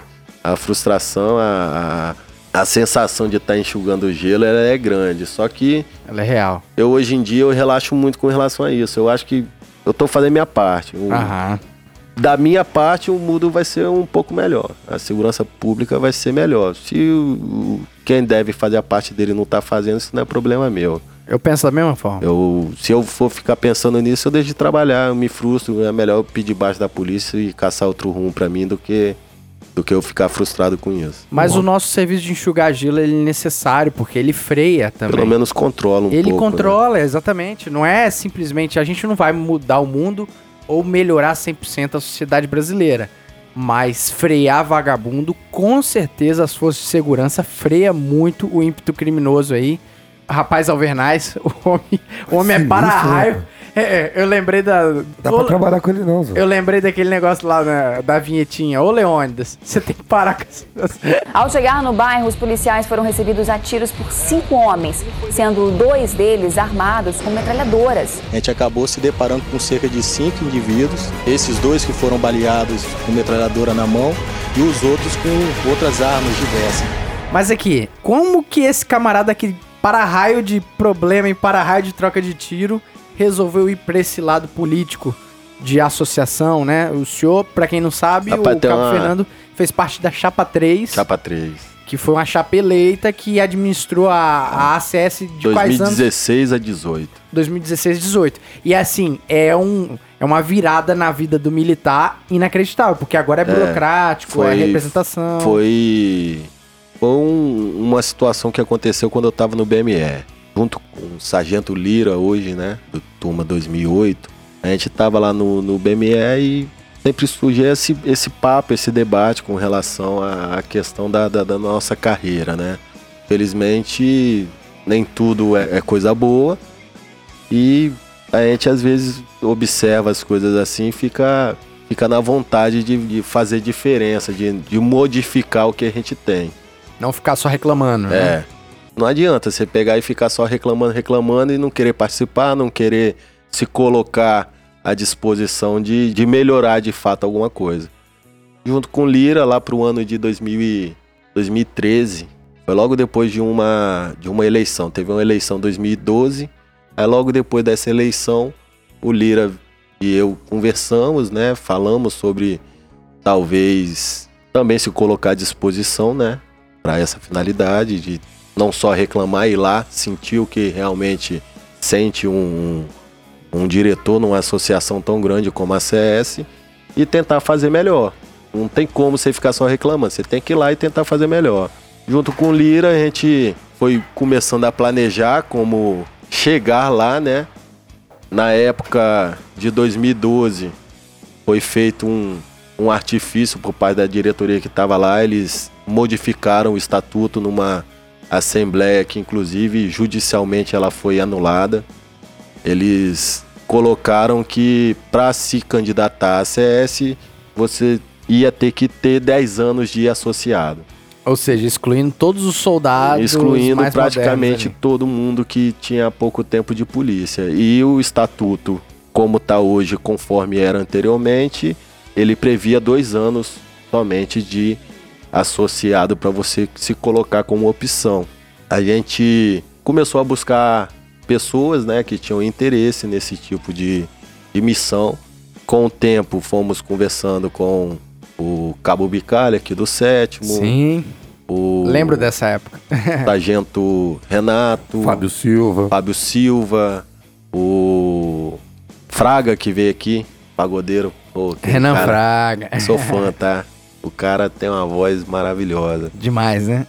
Essa galera, entendeu? Fomos juntando um bom grupo, fomos juntando um pessoal que realmente queria fazer a diferença, mas a gente estava esbarrado com esse muro que era essa questão de ter que ter 10 anos. Com isso a gente buscou a tropa, buscou meios de conseguir pegar e modificar isso. E a pressão foi tamanha, pegamos abaixo-assinado com polícia e tal, para pegar e chamar uma Assembleia Geral que modificasse isso. Porém, a diretoria da época, junto com o Conselho, resolveram chamar essa Assembleia e colocar nos moldes do que eles achavam melhor. Foi quando caiu para 5 anos, na época, o período de que você deveria ser sócio para se concorrer à CS. Com isso a gente montou um grupo, fez uma campanha muito modesta, porque tudo que é campanha, seja política associativa ou política geral, você precisa de ter recurso, né? Gasta muito dinheiro, né? Para viajar, gasolina, carro, material de campanha, etc. Mas junto com os colegas dentro da polícia a gente conseguiu pegar e fazer frente a um grupo que já estava 12 anos, né, à frente da associação, com algumas vitórias, algumas derrotas. Não vou ficar aqui levantando nenhuma questão com relação a isso, mas fomos vitoriosos. Entramos na associação com toda a boa vontade de fazer diferença. E 2018, mesmo tendo saído de lá, eu vejo que a gente conseguiu. A gente conseguiu, dentro das dificuldades que a gente teve lá, tivemos uma paralisação em 2017. É isso que eu ia falar, né? Essa derrubou chapa... todo o nosso planejamento. Você tá vindo, sei lá, você marcou uma viagem para ir para Bahia. No meio do caminho o carro quebrou. Você vai ter que parar, consertar, vai perder um tempo para depois voltar a seguir viagem. O que aconteceu com a gente foi isso. Foi uma manifestação espontânea da tropa. Eles queriam a justiça, né? E a polícia, em certa parte, queria responsabilizar as associações por conta desse movimento. Não foi nada arquitetado pelas associações, nos pegou de surpresa. Tanto que quem mais sofreu com isso, né? Falando institucionalmente, foram as associações. Quem mais que queria que acabasse tudo. Pois é. Nem começado, né? Pois é, a gente tinha marcado uma assembleia pro dia 15 de janeiro de 2017 e era para tratar sobre pautas que a gente levaria ao governo do estado, na época, o Paulo Artung, para pegar e mostrá-lo o que a tropa queria por parte do governo. Infelizmente, a gente tinha muita oposição. Hoje em dia, a oposição ela é muito pequena com relação ao que a gente tinha lá na época da nossa gestão. A oposição era muito grande. Quando a gente pegou e falou sobre essa assembleia, a oposição ela quis incitar pessoas que não eram sócios da associação a participar dessa assembleia. Uhum. E eu não sei com que intuito, se era tumultuar, se era realmente só tentar ajudar, mas de fato o estatuto ele não permite que uma assembleia ocorra que não associados se manifestem nessa assembleia, porque se o cara quer se manifestar em relação a uma assembleia de associação, o básico é ele se associar. Claro. Eu não posso pegar e empregar recurso da associação em pessoa que não está contribuindo. A única vez que isso aconteceu foi com relação ao FANCAP, que mesmo quem não era associado da CS, ele acabou sendo beneficiado com o fundo lá para os colegas que tinham sido excluídos, porque também foi uma escolha também da tropa em Assembleia Geral. Sim. A gente, como diretor, a gente tem que ter lisura nos atos associativos ali para não pegar e empregar o recurso que você que é associado investe na associação para uma pessoa que não tem compromisso de estar ali também contribuindo. É o justo, né? É a mesma coisa que o cara aqui do Brasil querer ditar regra nos Estados Unidos. Ele não é cidadão americano. Sim. Então ele pode até opinar, pode até falar, mas ele tem que se colocar no lugar dele de que ele não deve pegar e tentar interferir na política daquele país, porque ele não é nem votante de lá. E foi isso que aconteceu. No dia 15 de janeiro eles queriam tumultuar. A gente pegou e remarcou a assembleia para o dia 15 de fevereiro do mesmo ano, porque a gente ia fazer a assembleia no Caxias e depois passou para o Itamaraty Hall, porque era um local que tinha um acesso mais organizado. A gente não queria deixar que não sócio participasse, porque senão o próprio objeto da assembleia ele não ia ter validade. Sim. É uma questão básica. Uhum. Alguém virasse e falasse, tinha 300 não sócios lá que votaram. Alguém juridicamente ia pegar e impugnar aquela assembleia. Então a gente teve esse cuidado. Mas no dia 3 de fevereiro, eu estava em casa, não sei porquê, esqueci meu telefone no carro. Aí do nada, de manhã cedo, parece que deu um estalo. Eu não sou de acordar muito cedo.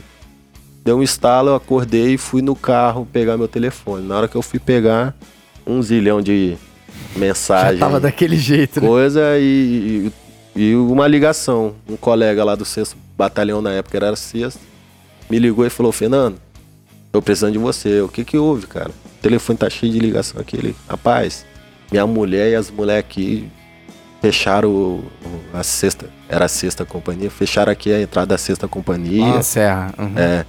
E falaram que já tá vindo coronel aqui, eu tô com medo e tal, o cara apreensivo, né? O que vocês podem fazer e tal. Eu falei, não, segura aí que eu tô indo aí. peguei meu carro, botei meu uniforme da associação e fui pra lá. Aí na hora que eu cheguei, primeira coisa que já fizeram, alguns militares e as mulheres, hostilizando. Você hostilizando. Né? Não, a gente não quer acesso aqui não. Caraca. Dessa forma. Mas a gente tem que pegar e tem que entender, né, cara? As pessoas, elas, às vezes, tomam atitudes dessa forma que não vale a pena eu pegar e falar, já pensou se eu viro as costas ali e vou embora? Querendo ou não, eu tinha um papel importante. Cheguei lá, o Fraga já tava lá. Uhum. O Fraga já tava lá, tava conversando com o comandante da companhia. Cheguei lá para conversar também. Não houve nenhum tipo de desânimo das mulheres de saírem dali. A única coisa que a gente pôde fazer é o quê? Meu irmão, vocês estão aí, a gente não vai pegar e tirar ninguém daí, mas também a gente não vai abandonar. O que vocês precisarem, a associação ela tá à disposição. E dependendo da gente não tá organizando o movimento, ou tá organizando essa manifestação de vocês aí, a associação ela se coloca à disposição para tudo que for necessário. E acabou que no dia 4 os outros batalhões já estavam fechando, o Cachoeiro, Alegre e tal. E foi um momento muito tenso pra gente na associação, porque foi algo que a gente não deu causa, a gente não deu... Você acha que isso foi determinante pra não reeleição? Pode ter sido também, mas eu acho que isso mostrou um pouco mais da força do que a gente tinha como representação. Eu acho engraçado. Todo mundo deve lembrar que na época da manifestação o WhatsApp tava 1000 e outras associações com menos expressão e que eram de fato oposições à nossa gestão, elas se colocaram como as melhores, né? As mais representativas da polícia. Estavam querendo desmerecer a CS, a ACES, a SOMES, que são as três reconhecidas, inclusive sim, por lei, como representantes de classe, e incitando os militares a tomarem algum tipo de atitude. Inclusive falando que eles teriam um corpo jurídico de 7 advogados não sei aonde, e que eles iam dar pão, que eles iam dar isso, que eles iam dar aquilo. Mas depois que terminou a manifestação, tudo que eles prometeram à tropa não foi cumprido e sobrou tudo para a CS. Uhum. Sobrou tudo para a CS. Quem teve que pegar e defender os militares com relação aos processos que foram gerados por conta do fevereiro foi a CS. Quem foi cobrada a fazer isso foi a CS. Eu não vi ninguém pegar e cobrar as ACES, as SOMES, as POMIRES, a BEMES, a AGEM, as POBOM, por conta de qualquer efeito que aquele fevereiro causou. Cobrada mesmo só foi a CS. Na chapa que o senhor estava. Sim, na gestão que eu estava. Só foi cobrada a CS. Você não via ninguém pegar e falar, associação tal. Isso gerou uma dívida, né? Foi pois é, mas, dívida, mas foi uma... Ah, você tá falando... a multa... Não, a multa, o que aconteceu? A multa, ela foi gerada numa ação aí da Justiça Federal contra as associações. Era uma questão milionária. Seria para pagar os custos que o governo federal teve com Força Nacional e tropas da Força Armada no estado, né? Mas ficou comprovado no processo, né? Esse processo já foi dado encaminhamento. Não sei se está em fase de recurso por parte do Ministério Público ou não, mas pelo menos... ao que eu tenho informação, ficou comprovado que as associações não tiveram responsabilidade com relação àquela paralisação. O movimento foi espontâneo. E não seria justo as associações pagarem por conta disso. As associações, elas têm pouco recurso. A ACS é a que mais arrecada. Hoje em dia, eu creio que por conta do número de associados, a ACS de arrecadação com contribuição associativa deve gerar algo em torno de R$500 mil. Uau. É bastante. Quando a gente assumiu era 200 e pouco. Com o tempo isso foi aumentando. E a arrecadação bruta ela está um pouco maior por conta de alguns convênios igual o plano de saúde. E leva uma receita para o caixa da associação, mas também essa receita já bate ali, já comprometida. Então, a receita líquida geralmente é coisa de 500 mil reais. Imagina você pegar e colocar nas costas de uma associação uma dívida de milhões com a arrecadação dessa. Não tem condição de pagar. Uma das expectativas que a gente tinha também para fevereiro, que foi o período tenso, foi também de que o desconto, o repasse do governo do estado, ele não ocorresse. Meio que como retaliação à situação de fevereiro, e que a gente não tinha nada a ver, mas eles queriam... O que isso poderia acarretar? Em falta de advogado, porque não ia ter como pagar, em funcionário... Colapso. Ia realmente falir. A Aspra Bahia agora, por conta da morte do soldado Wesley, que morreu lá no Farol da Barra, numa situação com um batalhão especializado deles lá. Na PM da Bahia, né? Uhum. A Aspra, recentemente, ela teve o seu repasse associativo travado pelo governo do estado. E eles estão até hoje lá tentando resolver isso aí. Já conseguiram uma ação judicial de forma liminar que o governo continuasse a pagar esse valor e pagasse o retroativo.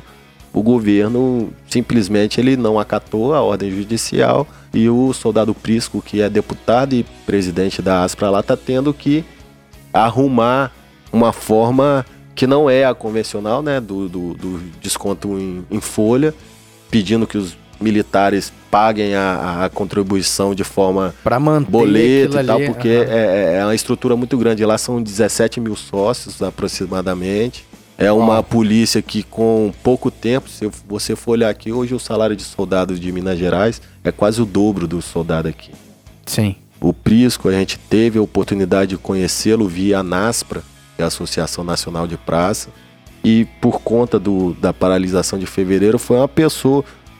veio o Prisco da NASPRA, veio o sargento Lotim também da NASPRA, o subtenente Gonzaga, que é deputado federal por Minas Gerais, o Cabo Coelho, que é presidente da CSS em Minas Gerais, o sargento Éder, Cabo Éder, que também é da Aspra, Minas Gerais. Nesse momento de crise em 2017, a gente viu o quanto que é importante também essa interação com polícias outras do Brasil. Porque a gente era um grupo novo, um grupo jovem com relação à polícia, administrando a maior associação de classe militar no estado, e com uma crise daquele tamanho para resolver. Esses caras vieram e nos orientaram, nos ajudaram muito a pegar e sair desse fevereiro.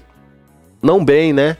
Ninguém ganhou muito ali, a gente teve muito colega que se suicidou, foi terrível, colegas que morreram por conta da questão do crime que aumentou. Foi um período muito difícil, mas a gente conseguiu, por conta dessa ajuda desses colegas, absorver esse ônus e trabalhar ele bem. A gente conseguiu criar o FANCAP. O FANCAP foi, eu tenho certeza que para os militares que ali estiveram, foi uma medida maravilhosa para eles. É necessária, não só boa, né? Só para explicando, né? O FANCAP foi utilizar... Foi um fundo criado na associação. A gente, na época, por questões financeiras, a gente teve que criar uma cota extra de R$10 em cada contribuição associativa. E o valor dessa arrecadação extra foi repassado ao FANCAP. E eles faziam o quê? Eles pegavam todo esse recurso e... Para pagar o salário... Pagavam o salário que os militares tinham perdido. Porque eles haviam sido excluídos, eles foram excluídos, né? Ficou provado que essa exclusão ela não foi justa, tanto que a anistia ela foi trabalhada posteriormente, foi alcançada. Todos esses 22 militares retornaram à Polícia Militar por conta da paralisação de fevereiro e terem sido excluídos, né? Por esse motivo eles retornaram e estão aí hoje, graças a Deus, com suas fardas. Mas também teve a questão... O FANCAP foi o Prisco, que pegou e conversando com o Renato lá, deu essa ideia. Junto com o Renato e com o Cabo Guimarães, também ajudei, de certa forma, na elaboração disso, né? Mas aí foi feito o FANCAP. E junto com o FANCAP, não era só um valor para pegar e pagar o salário que esses militares perderam. Todos eles recebiam o vencimento de soldado iguais. E a diferença, né, do que sobrava disso aí era aplicado em ações para favor da nossa anistia, seja ela federal ou estadual. Sim. Houve a tentativa do projeto de anistia por iniciativa popular. Dentro disso, havia que se produzir material para a sociedade entender essa necessidade da polícia. Eu tenho certeza que se a gente tivesse hoje com esses 22 excluídos ainda, não tivesse saído da anistia, o nosso estado ele não estava melhorando os índices criminais, porque a motivação do policial é o que mais... É o recurso precioso, né? Então, se o cara tá vendo ali, o amigo dele, pô, todos esses 22 militares, conheço grande maioria deles. E a maioria eram militares dedicados ao serviço, destaques operacionais por onde passaram, pessoas amigas, né, que sempre estiveram com a tropa ali, ombreada no combate. Então, ia ser muito complicado a gente pegar e retornar para o serviço e continuar trabalhando com afinco, sabendo que você hoje está trabalhando, está sendo destaque. O que ia ficar na cabeça do polícia depois de fevereiro? Pô, o que adianta você pegar, se dedicar, ser um profissional que inclusive é destacado na mídia pela sua instituição e amanhã depois, por conta de uma situação que foi geral, que não se tem culpado, o único culpado daquele fevereiro é o governador Paulo Artung. Ele, em momento algum na nossa gestão, temos centenas de ofícios enviados à Casa Militar, à Casa Civil da nossa gestão, pedindo agenda, pedindo conversa com ele. Ele nunca se dignou a receber nenhuma associação naquela gestão dele. Não se dignou a receber ninguém. A gente querendo pegar e apontar para ele que isso era uma questão que estava prestes a acontecer, porque a gente estava vendo a insatisfação da tropa. A gente estava vendo que o salário não estava interessante para o policial. Muito polícia pedindo baixa, saindo para outras coisas, porque não estava conseguindo se sustentar. Não estava conseguindo ter a qualidade de vida que ele pensou em ter quando passou no concurso. Isso. Eu quando eu entrei na polícia, o meu salário proporcionalmente era maior do que hoje. Era maior. O salário, o que ele fez? Ele diminuiu conforme a inflação. O Paulo Artung foi o único que deveria ter algum responsável, deveria ser ele. Ele que pegou e deixou a polícia chegar naquilo lá. Ele que deixou. Ao chegar no bairro, os policiais foram recebidos a tiros por 5 homens, sendo 2 deles armados com metralhadoras. A gente acabou se deparando com cerca de 5 indivíduos, esses 2 que foram baleados com metralhadora na mão e os outros com outras armas diversas. Eu imagino o quão deve ter sido intenso passar por um merdeiro desse, porque é isso que eu defino, é um merdeiro, não é algo que... gostaria de jamais de passar novamente por uma experiência dessa, mas na condição não só de policial militar, né? Todos nós somos policiais militares, mas na condição de diretor da associação que o senhor está narrando aí, isso deve ter sido assim, perda de saúde mental. Cara, foi horrível, Particularmente eu era muito ativo com relação à associação. Minha mulher, ela até brigava muito comigo por conta disso. Ah, pô, você fica indo lá resolver o problema dos outros e tal, não dá atenção pra mim, pra família, né, no caso.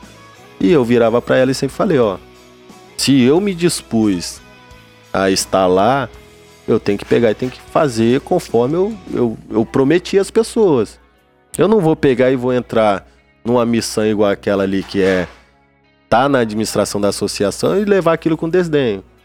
Muitas vezes, isso aí me fez mal. Pô, eu engordei, eu perdi um CHS, sem ser esse agora, o anterior, porque eu tava com 120 quilos. Eu engordei demais na associação. Fruto desse estresse. Fruto de má alimentação, estresse e por aí vai. Não culpo também, isso aí não tenho frustração, pô, eu Eu acho que tudo acontece no tempo de Deus. É isso que eu ia te perguntar. Se arrepende de ter entrado na associação? De na forma CS? Alguma. Foi uma experiência engrandecedora. Mesmo tendo passado por esse período terrível? Cara... Tudo é aprendizado, né? Tudo... Ó, primeiro de tudo, de experiência boa lá, foram os amigos que a gente conseguiu criar. Não só dentro da diretoria, mas no quadro de associados, pessoas que a gente conseguiu ajudar de alguma forma e que, mesmo sendo a nossa obrigação, acaba que a pessoa ela se sente grata porque você o auxiliou de certa forma. Há vários militares. Pô, teve um colega que cometeu um duplo homicídio na serra lá. Foi uma situação muito triste porque o delegado, na ocasião, apreciou pela prisão em flagrante do militar, numa situação em que ele apenas se defendeu de dois vagabundos que tinha lá no bairro, antigo Chico City. Hoje o pessoal fala que é Colina, mas para mim até hoje é Chico City. Ele não teve outra escolha, acabou atirando contra esses dois vagabundos dentro do carro. Os caras morreram por conta de uma posição em que um projétil entrou. O delegado apreciou pela prisão em flagrante do colega. Pior do que isso, a gente teve que pegar e se manifestar muito diretamente, duramente com o plantão que recebeu esse flagrante, porque eles algemaram o nosso amigo. O cara que não estava oferecendo nenhum tipo de resistência à prisão, né? E tal. Isso, o senhor diretor da CS. Eu estava lá presenciando. Nós estávamos com o Dr. Cabaleiros e mais alguns outros advogados lá nesse plantão. Dr. Tadeu Júnior também estavam lá, Dr. Felipe Campos. Quando foi no dia seguinte que houve a audiência de custódia, esses 4 advogados viraram.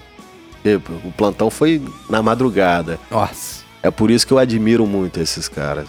Eles não medem esforço. Eles estavam na madrugada lá nessa situação do HPP, e no outro dia de manhã, a audiência sempre começa ali entre meio-dia, 11 horas da manhã, os 4 estavam lá na audiência de custódia. Quando entraram para a audiência, o juiz da audiência já falou: ó, nem adianta essa tropa toda aí, porque eu não vou relaxar a prisão. Pensa no polícia. Nossa. Que deve ter ido lá na sola do pé o moral dele. Mas o juiz, mesmo assim, ele foi convencido. O doutor virou para ele, doutor Cabaleiros, Tadeu e Júnior: não, o senhor não vai nem ouvir as alegações da defesa. Aí eles apresentaram provas que não estavam no flagrante, com relação à questão da atitude que esses caras foram lá cometer contra o militar. Eles realmente iam lá para ou atentar contra a vida dele, ou, sei lá, sacanear o cara, mas...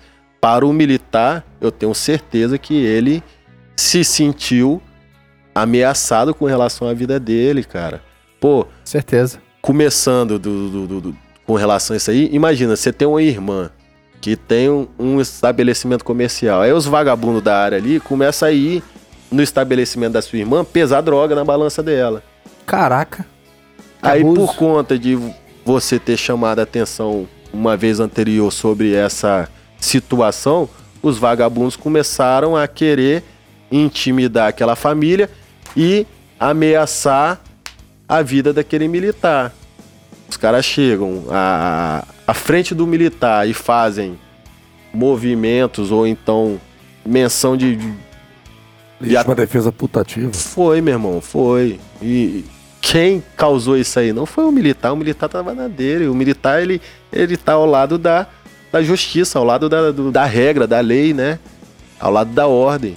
O vagabundo que tava ali, ele que escolheu o fim dele. Ele que escolheu o fim. Foi muito bom, cara, pra mim como pessoa, participar disso tudo. Participar, cara.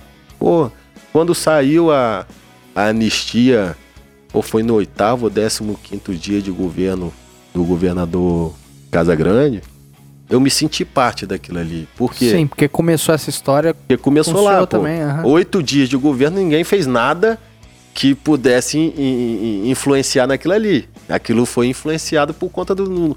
Cara, a gente acordava e dormia em prol desse projeto. Todos os militares que estavam excluídos, eu tenho certeza que eles dormiam e acordavam em favor dessa anistia. A gente fez de tudo, inclusive Paulo Arthur, esse camarada aí que eu tenho certeza que o militar que falar com desse cara com algum tipo de saudosismo, ele não merece. Não merece estar entre nós, porque esse cara foi covarde. Covarde com todos nós.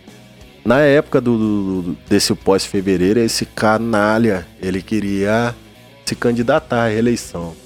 Ele só não veio porque ele sabia que ia perder. Ele só não veio porque ele sabia que a polícia militar não ia deixar o seu algoz se reeleger, cara. Ia ser ele querer pegar e lutar contra gigantes. Então ele percebeu que nas pesquisas ele estava mal e não veio. Mas mesmo assim, a gente não podia deixar esse cara em berço esplêndido. Junto com o pessoal do FANCAP, toda a inauguração que ele estava querendo fazer em período de pré-campanha, a gente comprou essas caixinhas de funkeiro, não tem? Que enche o saco. Comprou umas caixinhas dessas com microfone. Tudo que era. Fomos numa inauguração dele, de uma escola lá em. Perto daquele estado do Dique ali, que vem de Vila Velha em Cariacica. Sim. Acho que Caçaroca. Meu irmão, esse cara ele começou a falar lá, a gente tava cá fora com caixinha de som e protestando contra aquele canalha, cara. Pra todo mundo que tava ali. Meu Deus, que presepada, velho. Todo mundo que tava ali pra prestigiar aquela... Foca, liga esses caras de novo. Prestigiar aquela inauguração que ele se colocava como o melhor gestor, né? Ele pegar e sair dali. Pelo menos tem que olhar na nossa cara, velho. Pô, não é possível. Nós somos, pô, pais, mães de família, pessoas que... Aham. Pô, pessoas que... Bicho, a gente mata. Rapaz, teve a gente vez. Morre em favor do Estado e o camarada pegar e tratar a gente como tratou. É absurdo. Esse cara ele não pode nunca mais se colocar como candidato aqui no Espírito Santo e ter vida fácil. A gente tem que pegar, tem que ser oposição ferrenha esse cara, a polícia militar. A polícia não, né? Eu não falo aqui em nome da polícia, eu falo em nome dos meus colegas de farda. Nós não podemos pegar e dar vida fácil pra esse cara, porque senão amanhã ou depois ele volta, vem com essa fama de bom moço dele e tá daí a pouco pegando e jogando, vomitando responsabilidade fiscal, falando da onde ele vai tirar 500 milhões pra dar aumento pra gente e logo depois pegando e jogando dinheiro, incentivo fiscal pra empresário, sacou? Nada contra empresário, mas querendo ou não, ele tem que pegar, tem que olhar pro material humano dele, cara. Ele gosta tanto de polícia, tem uma vez que ele veio fazer alguma inauguração, alguma coisa na Expedito Garcia, não lembro bem o que ele tava fazendo lá. Aí a gente foi alocado lá pra fazer a segurança dele. Aí eu tava parado assim e tal, ele andando. Aí que o tenente foi lá, ele chamou do tenente na época, eu sou com ele, depois o tenente chegou pra mim e falou assim, ô Vernais, fala com o pessoal pra ficar um pouco mais afastado, que o governador não quer aparecer em foto com a polícia, não. Eu falei, ah, beleza. Rapaz, adora a polícia. Tá bom, né? Eu vou te falar uma coisa. Isso aí, eu tô falando isso aí em 2010. Eu vou te falar uma coisa, não me engano. Eu, infelizmente, já votei nesse cara. Eu votei também. Já votei. Eu já votei num outro bandido pior, que é o Lula. Já votei. Não tenho... Vergonha eu tenho, né? Mas não tem arrependimento, aconteceu. Velho, a política, ela é boa porque ela é periódica. Ela acontece de tempo em tempo. Sim, se o cara cagar o pau, você troca. Ela acontece de tempo em tempo. E esse camarada, ele provou que ele, de tempo em tempo, ele nunca vai poder mais botar o pé. Pelo menos, eu acho que... Eu espero que você tenha razão. Eu acho que os policiais militares... Eles têm que ter a obrigação de fazer campanha contra esse cara. Fazer campanha contra. O cara se coloca como um gestor, como um bom administrador e teve uma paralisação igual a de fevereiro. Se ele fosse bom mesmo, isso teria acontecido. Ele não teria se antecipado, ele não teria negociado.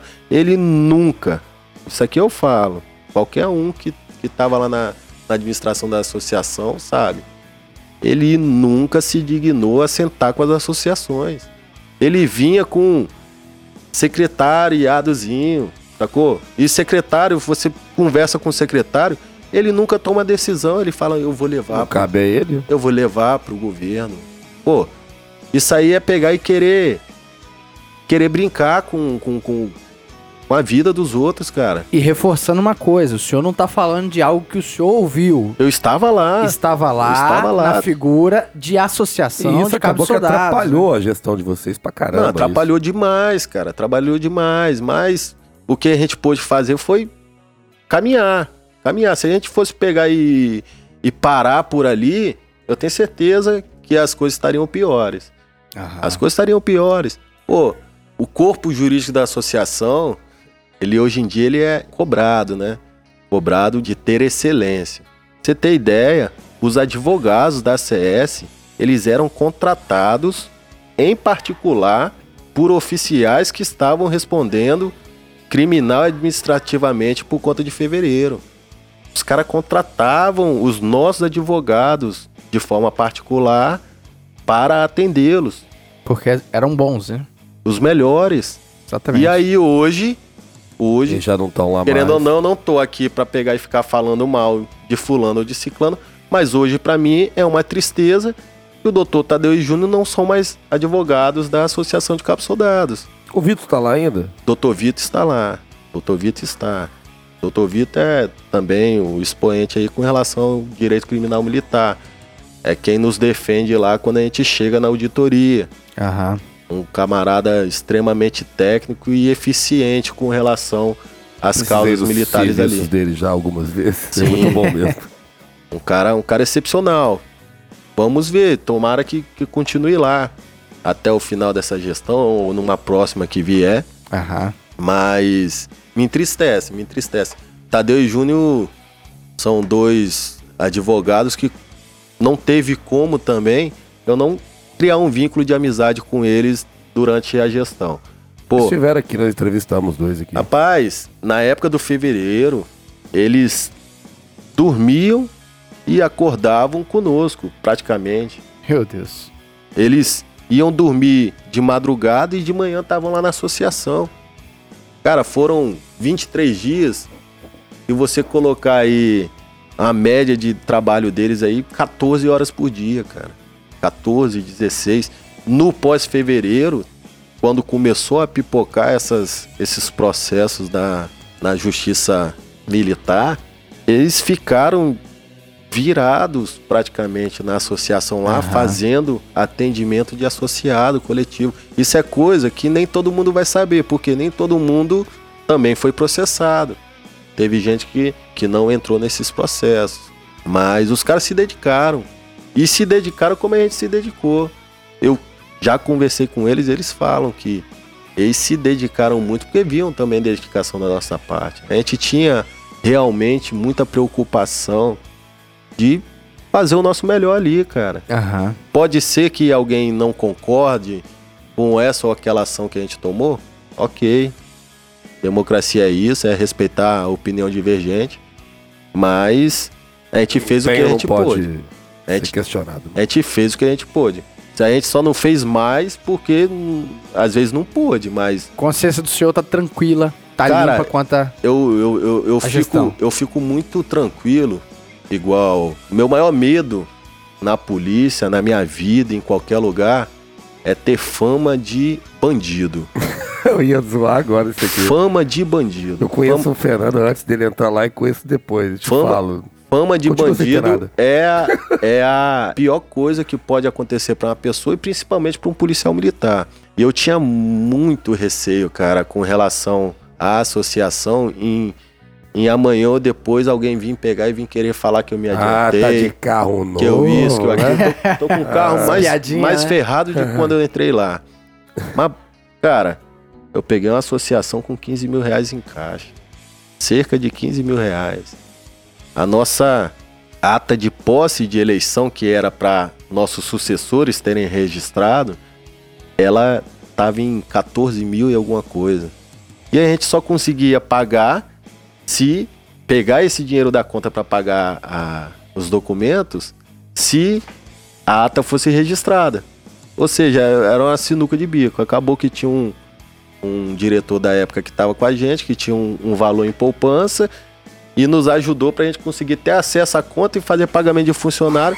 A gente assumiu a associação em 15 de janeiro, a gente só foi conseguir ter acesso às contas em 3 de fevereiro, por conta das situações que deixaram lá para a gente. Mas superamos isso, passamos 3 anos na associação, crescendo em arrecadação, crescendo em respeito com a tropa. Fizemos um plano de saúde que hoje em dia milhares de militares utilizam. Meu plano de saúde é fruto disso aí. Não tinha plano de saúde na CS na época que a gente pegou. Foi uma vitória. Claro que a vitória maior seria se a gente tivesse a contrapartida do Estado, que lá quando a gente faz a inscrição para o concurso da polícia, lá diz que você tem direito à assistência médica odontológica. Hoje o nosso HPM está sendo reestruturado, talvez com algum tempo a gente tenha isso de fato, mas o plano de saúde, querendo ou não, é uma opção para o militar. Eu, particularmente, eu não tenho, porque eu tenho 3 filhos e fica um pouco mais salgado para eu pagar.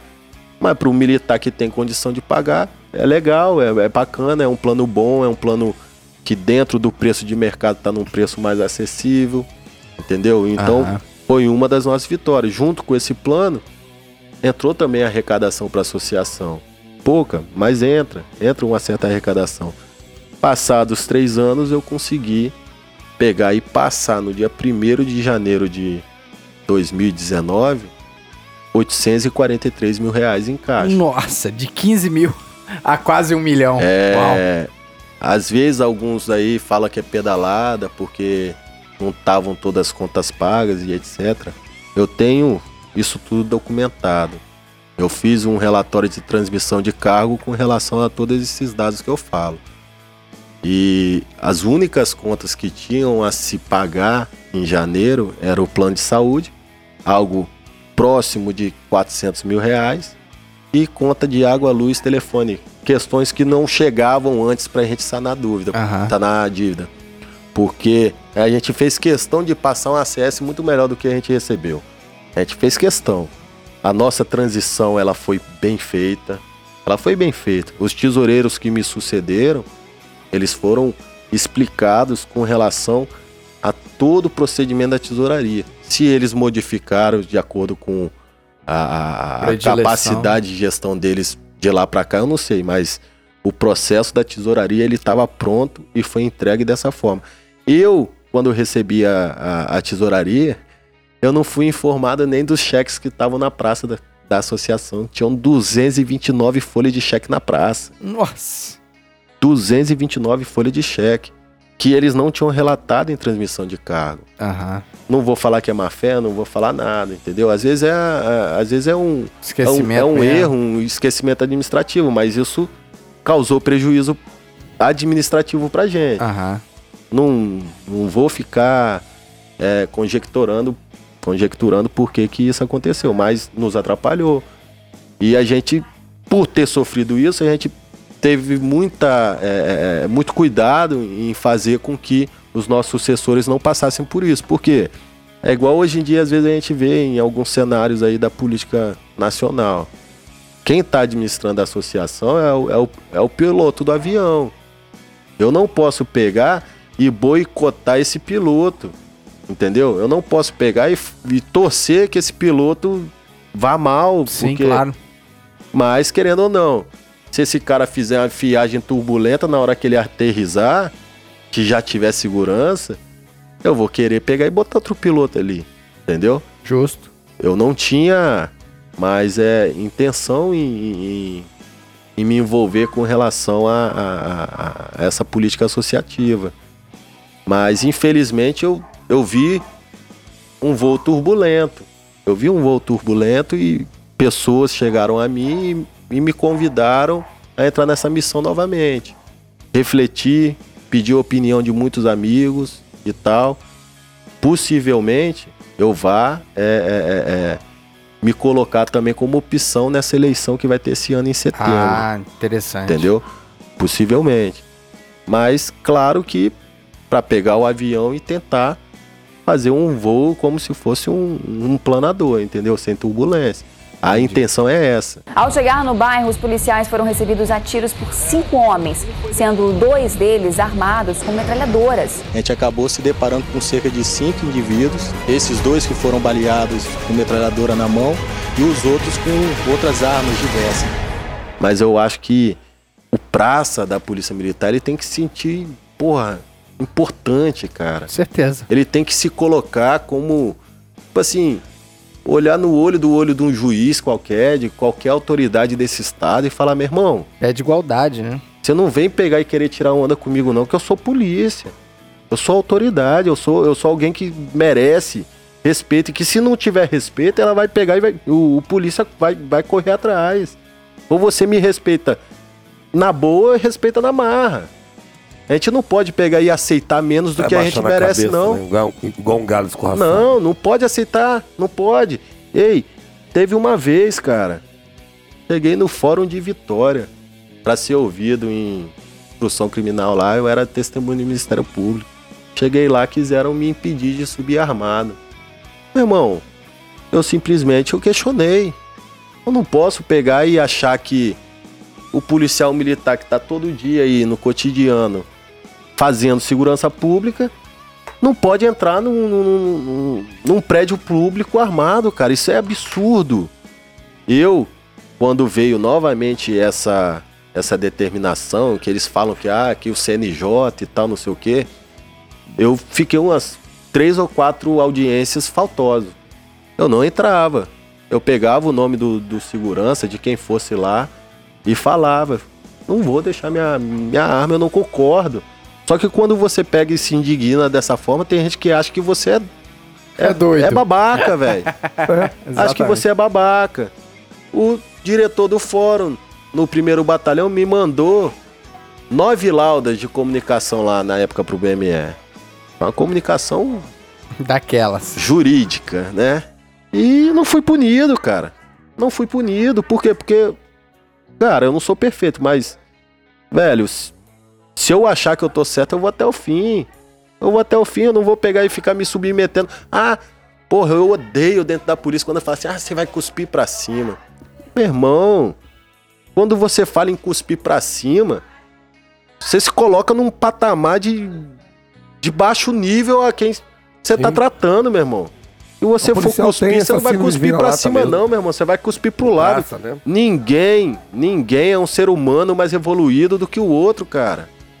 Ninguém, o policial militar ele tem que se colocar como policial militar, como pessoa de respeito, como, seja autoridade XYZ, você tem a sua escala de ascendência funcional ali. De submissão funcional, mas não é porque a sua submissão funcional existe que você é um homem de subcategoria, não, meu irmão. Você tem que se colocar como homem, como pai de família. Bicho, você enfrenta vagabundo, velho. Você enfrenta tiro. Você enfrenta o escambau na rua.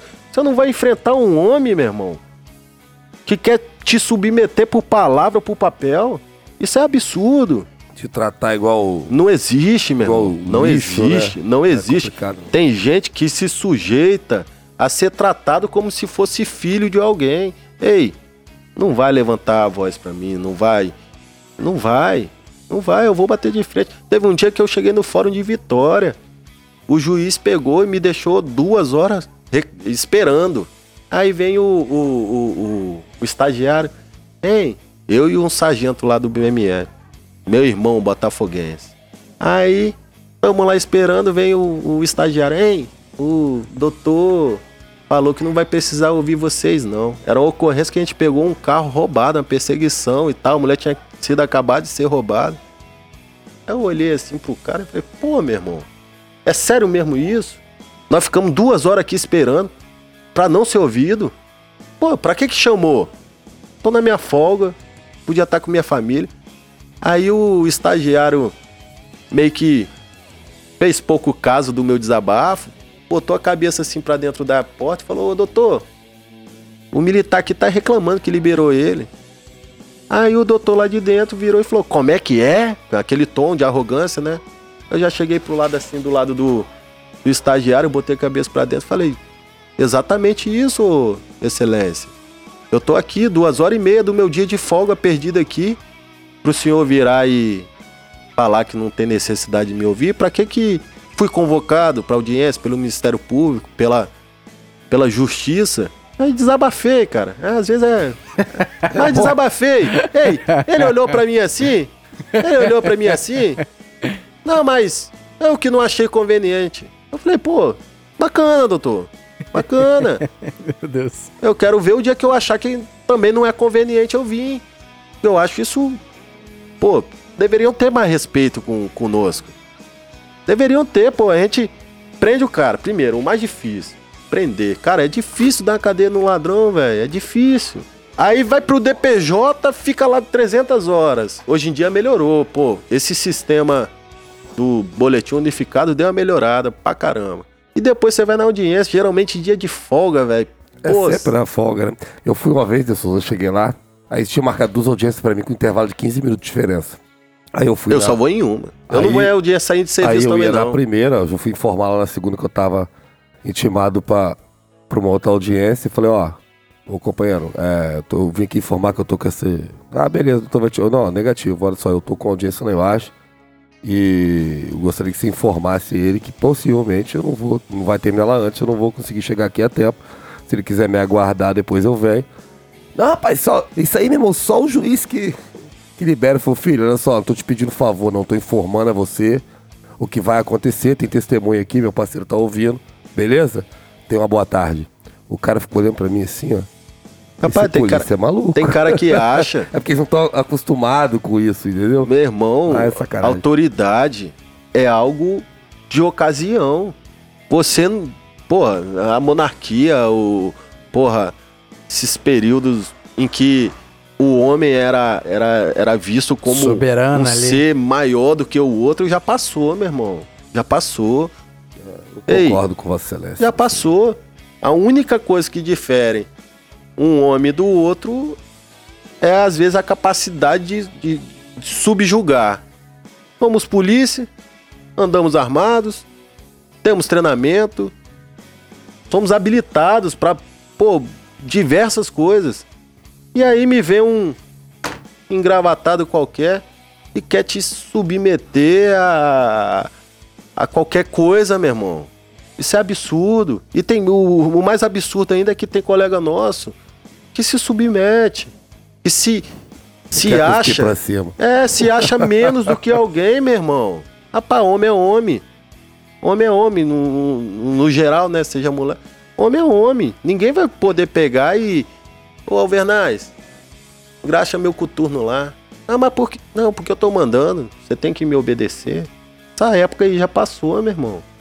Essa época já passou. Ô, Vernay, vai lá limpar o Faz pátio. Um café pra mim lá. Meu irmão, teve uma vez um cara bacana. Mas eu de serviço numa guarda, saindo do meu quarto de hora, o cara me vira e fala bem assim: Ô, Fernando, tá arrumando? Eu tô saindo do meu quarto de hora. Hein, dá um pulo ali na padaria, compra um pão pra mim. Aí eu olhei assim: eu tô saindo do quarto de hora. Não, pô, vai lá rapidinho, cara. Falei, irmão, eu tô subindo pro alojamento, tô no meu horário de descanso. Não dá pra eu ir lá comprar pão. Não dá. Ia ter colega que às vezes ia estar morrendo de vontade de ir ao banheiro, às vezes. Ia falar, não, chefe, eu vou ali. Vou lá, maravilhoso. Não é assim, cara. Aí tem um pouco mais de brilho. Tem que ter um pouco mais de brilho, pô. Nós somos foda, meu irmão. Pô, a gente quebra bandido, a gente, porra. E aí vão ficar nessa de... O cara não dá. Alvernaz, o homem... Ele não é magro, mas é muito agressivo. É isso aí. Cabo Fernando, nossa Deus. Eu acredito que os ouvintes já devam estar percebendo a complexidade que é a carreira do senhor. E eu convido o senhor a voltar, né? No Policis de novo. São 15 anos, é muita história, muita coisa.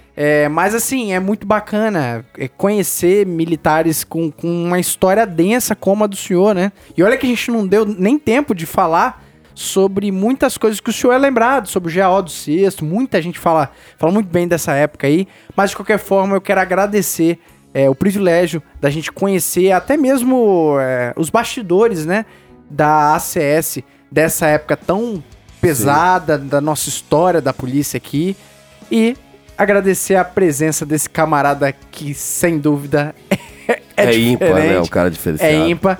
E é um camarada muito honrado que a gente tem orgulho de receber o senhor aqui no Policis também. Eu que agradeço. Queria parabenizar vocês pelo podcast. É engrandecedor. Hoje em dia o Policis, ele já tá rompendo algumas fronteiras. Que massa. A gente tem observado aí alguns colegas que nem do ramo de segurança pública são, mas... Eles se prendem ao podcast porque é muito interessante. Vários episódios aqui eu já vi. Sério, você acompanha? Acompanho bastante. Eu vi o do Fraga, o do menino lá da Rota, lá, o Maxwell Lima, sim. Programa massa. Doutor Tadeu e Júnior, quando vier aqui, porra... Programas diferentes, né? É muito bacana, cara. É muito legal. O problema, sabe o que é? Quando chega no fim. Chega no fim, a gente fica, pô, acabou. Olha, cara, aí. Acabou. Falei tudo. Acabou. Exatamente. Mas gostou? Pô, demais. Agradeço muito o convite. Muito obrigado pelo convite. Os dois eu já... se dispôs lá do outro planeta. Exatamente. Porque pra quem não sabe, ele é um serraque. Já tive... Então, mas vocês vão subir agora pra condição de planeta, pode ter certeza. Vão tomar um lugar de destaque de vocês. Serra agora tá tendo o contorno do Mestre Álvaro. Aí, tá aí, ó. Vai melhorar. Bacana. Mas, nossa, vindo da Serra ou não, né? O camarada se dispôs a vir no Policis e a gente fica muito feliz. E fica muito feliz em ouvir esses feedbacks, né? Que dá aquele gás de saber que a gente tá indo no caminho certo, né, Alvernaz? Pra aprender uma coisinha, cuidado com cidade interior e festinha. Cuidado.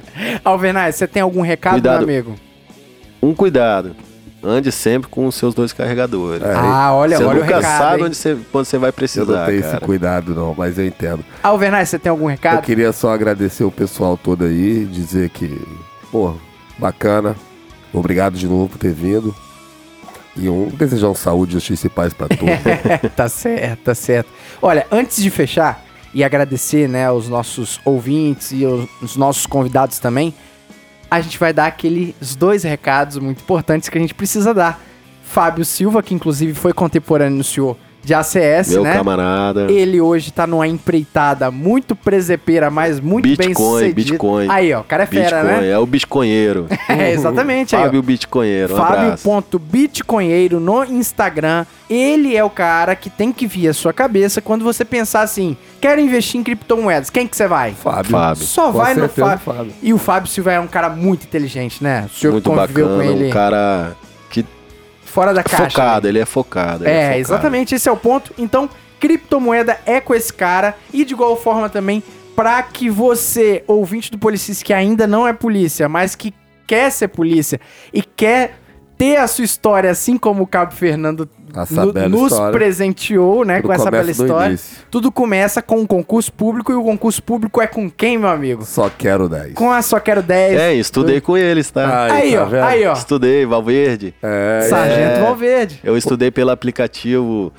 Tô ali perto das vagas do CHS lá, porque eu também... eu não sou muito dedicado pra estudo, sacou? Mas... claro que não, o cara é fera, o cara é inteligente pra caramba. No último eu fiz... passou em todos os concursos. No último eu fiz 80 pontos, sem ser esse agora. Nesse agora eu fiz 70. 71 eu tinha feito, mas mudaram aí, me deram a pernada. Eu ainda vou questionar isso judicialmente. A polícia é cheia de lei da pernada. Mas muito bom, cara. Muito bom mesmo. A qualidade do conteúdo. Estudei lá online, né? E estudei no colega na Serra, lá no presencial também. Muito bom lá na Serra, quem puder. Não, olha só. Olha um relato... um exemplo na sua frente, tá aqui. E o Cabo Fernando, eu volto a falar, Cabo Fernando, assim como o Cabo Renan Fraga, que falou no outro episódio, sim, eles não têm compromisso com o Policis, mas estão falando de boa fé que a Só Quero 10 é ajudou o melhor eles. É o melhor conteúdo para cursos preparatórios, principalmente online, ou seja, vai fazer tudo sem sair da sua casa, na comodidade É igual Netflix, meu irmão. É igual Netflix. Vê por episódios. É, exatamente. Bom demais. Vai na fé, assim como o Cabo Fernando também, né? É, tanto a você que quer entrar na polícia, quanto ao senhor cabo de polícia, né? Um titã que quer atingir o Olimpo e ser sargentão. Vai contar com a Soccer 10, sq10.concursos no Instagram. É uma logo de águia azul, bonita. Lindo. Da Soccer 10. Ó, os recados foram dados. Cabo Fernando, muito obrigado mais uma vez. Ó, se quiser dar um recado final pra galera que te acompanha. Queria só dar um recado primeiro pra esses colegas que estão chegando aí na Briosa, estão formando aí daqui a um tempo. Galera boa. Eu fico muito feliz. E toda vez que chega um grupo desse de policiais, isso dá um oxigena gás. A tropa, isso dá um gás, isso é motivador pra todo mundo. Certeza. Eu queria dizer a todos que estão chegando que a gente tá de braços abertos para dar os puxões de orelha, mas também para aproveitar a empolgação deles para correr atrás de vagabundo aí. E queria dar um recado geral para todos os colegas que, já falei aqui, eu tenho muito amor pela polícia. E, querendo ou não, tudo que nos movimenta, muitas vezes, é relacionado à política. A nossa política interna é a de classe, a externa é a geral.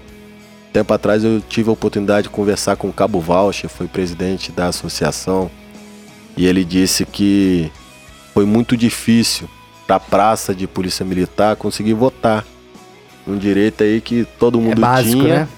Uhum. que em tese era universal, mas a praça ela não tinha esse tipo de direito. E hoje em dia se tem o obrigatório, né, que é o voto geral aí, que a gente faz para deputado, presidente e etc.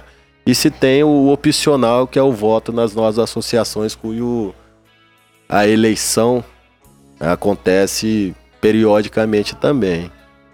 Então, só queria mandar um recado pessoal. Esse ano vai ter eleição. Algumas chapas se colocarão aí como opção. Só fala pessoal, para se sentirem participantes, né? Observarem, se colocarem como importante nesse processo. A última eleição, num rol de 6.000 e poucos associados, teve apenas a participação de 1.800 sócios. Nossa, muito pouco. Hoje temos 7.600 e alguma coisa. Eu espero que o pessoal se movimente aí e se coloque à disposição desse pleito. Seja como candidato, seja como eleitor, mas que eles participem para amanhã ou depois não ficar só reclamando da vida, sendo que na época que você pode pegar e se movimentar em favor de alguma coisa, você não se movimenta. Certeza. E a gente do Policice quer deixar claro também que no período que se avizinha aí as eleições, o período que for, né, que for definido, porque tem um período específico. Vocês podiam fazer um debate aqui. Não, a gente não vai fazer debate, a gente vai receber as chapas. Ah, tá. Beleza? Pô, vai ser legal, vai ser muito bacana. Então, quem se propor a vir no Policice, a gente tá convidando no ar todos. Quem se propor a vir aqui conversar com a gente de forma individual, não vai ter quebra-pau, sim, todo mundo vai ser ouvido. Isso aí vai ser até mesmo para cumprir a questão jurídica. Vamos deixar esses bate-papos mais próximos da eleição, que vai ser em setembro. Vai ser 27 de setembro. Vai ser muito bom porque todos vão poder se colocar, né? O associado que tiver interesse em votar, ele vai conhecer um pouco mais de cada um daquela chapa ali. A chapa, vai ser, né, muito bom. Independente de quem lá na frente ganha ou não, eu tenho certeza que o associado ele vai ter um trunfo a mais, né? Com certeza. Pra pegar e escolher quem ele vote. Com certeza, o Policice quer contribuir um pouco com essa nossa representatividade, como o Cabo Fernando falou, é muito importante não só ficar reclamando no batalhão, não só ficar, né, chorando as mágoas. No WhatsApp, Facebook, Instagram. É importante reclamar também, mas é votar. A hora de fazer a diferença é no voto, é cobrar e também elegendo os camaradas corretos para a CS, seja eles quem for, e todos serão muito bem recebidos no Policice. Alvernaz, podemos fechar, meu amigo? Vamos lá, né? Se você, ouvinte do Policis, também tá com o carro passado em cima, né? Com a entrevista tão pesada, tão densa quanto essa, a gente fica muito feliz sempre quando tem episódios pesados, maçudos, assim. É algo que muda a percepção das pessoas, mesmo por sim, por não, tá? Sim. Às vezes não dá pra agradar todo mundo, mas a gente fica muito feliz. Então, fechando o episódio, tradicional Fora de Forma, né, Alvernais? Com certeza. Vamos ficando aqui para mais um episódio. Fiquem com Deus, até a próxima aí. Tchau! Tchau.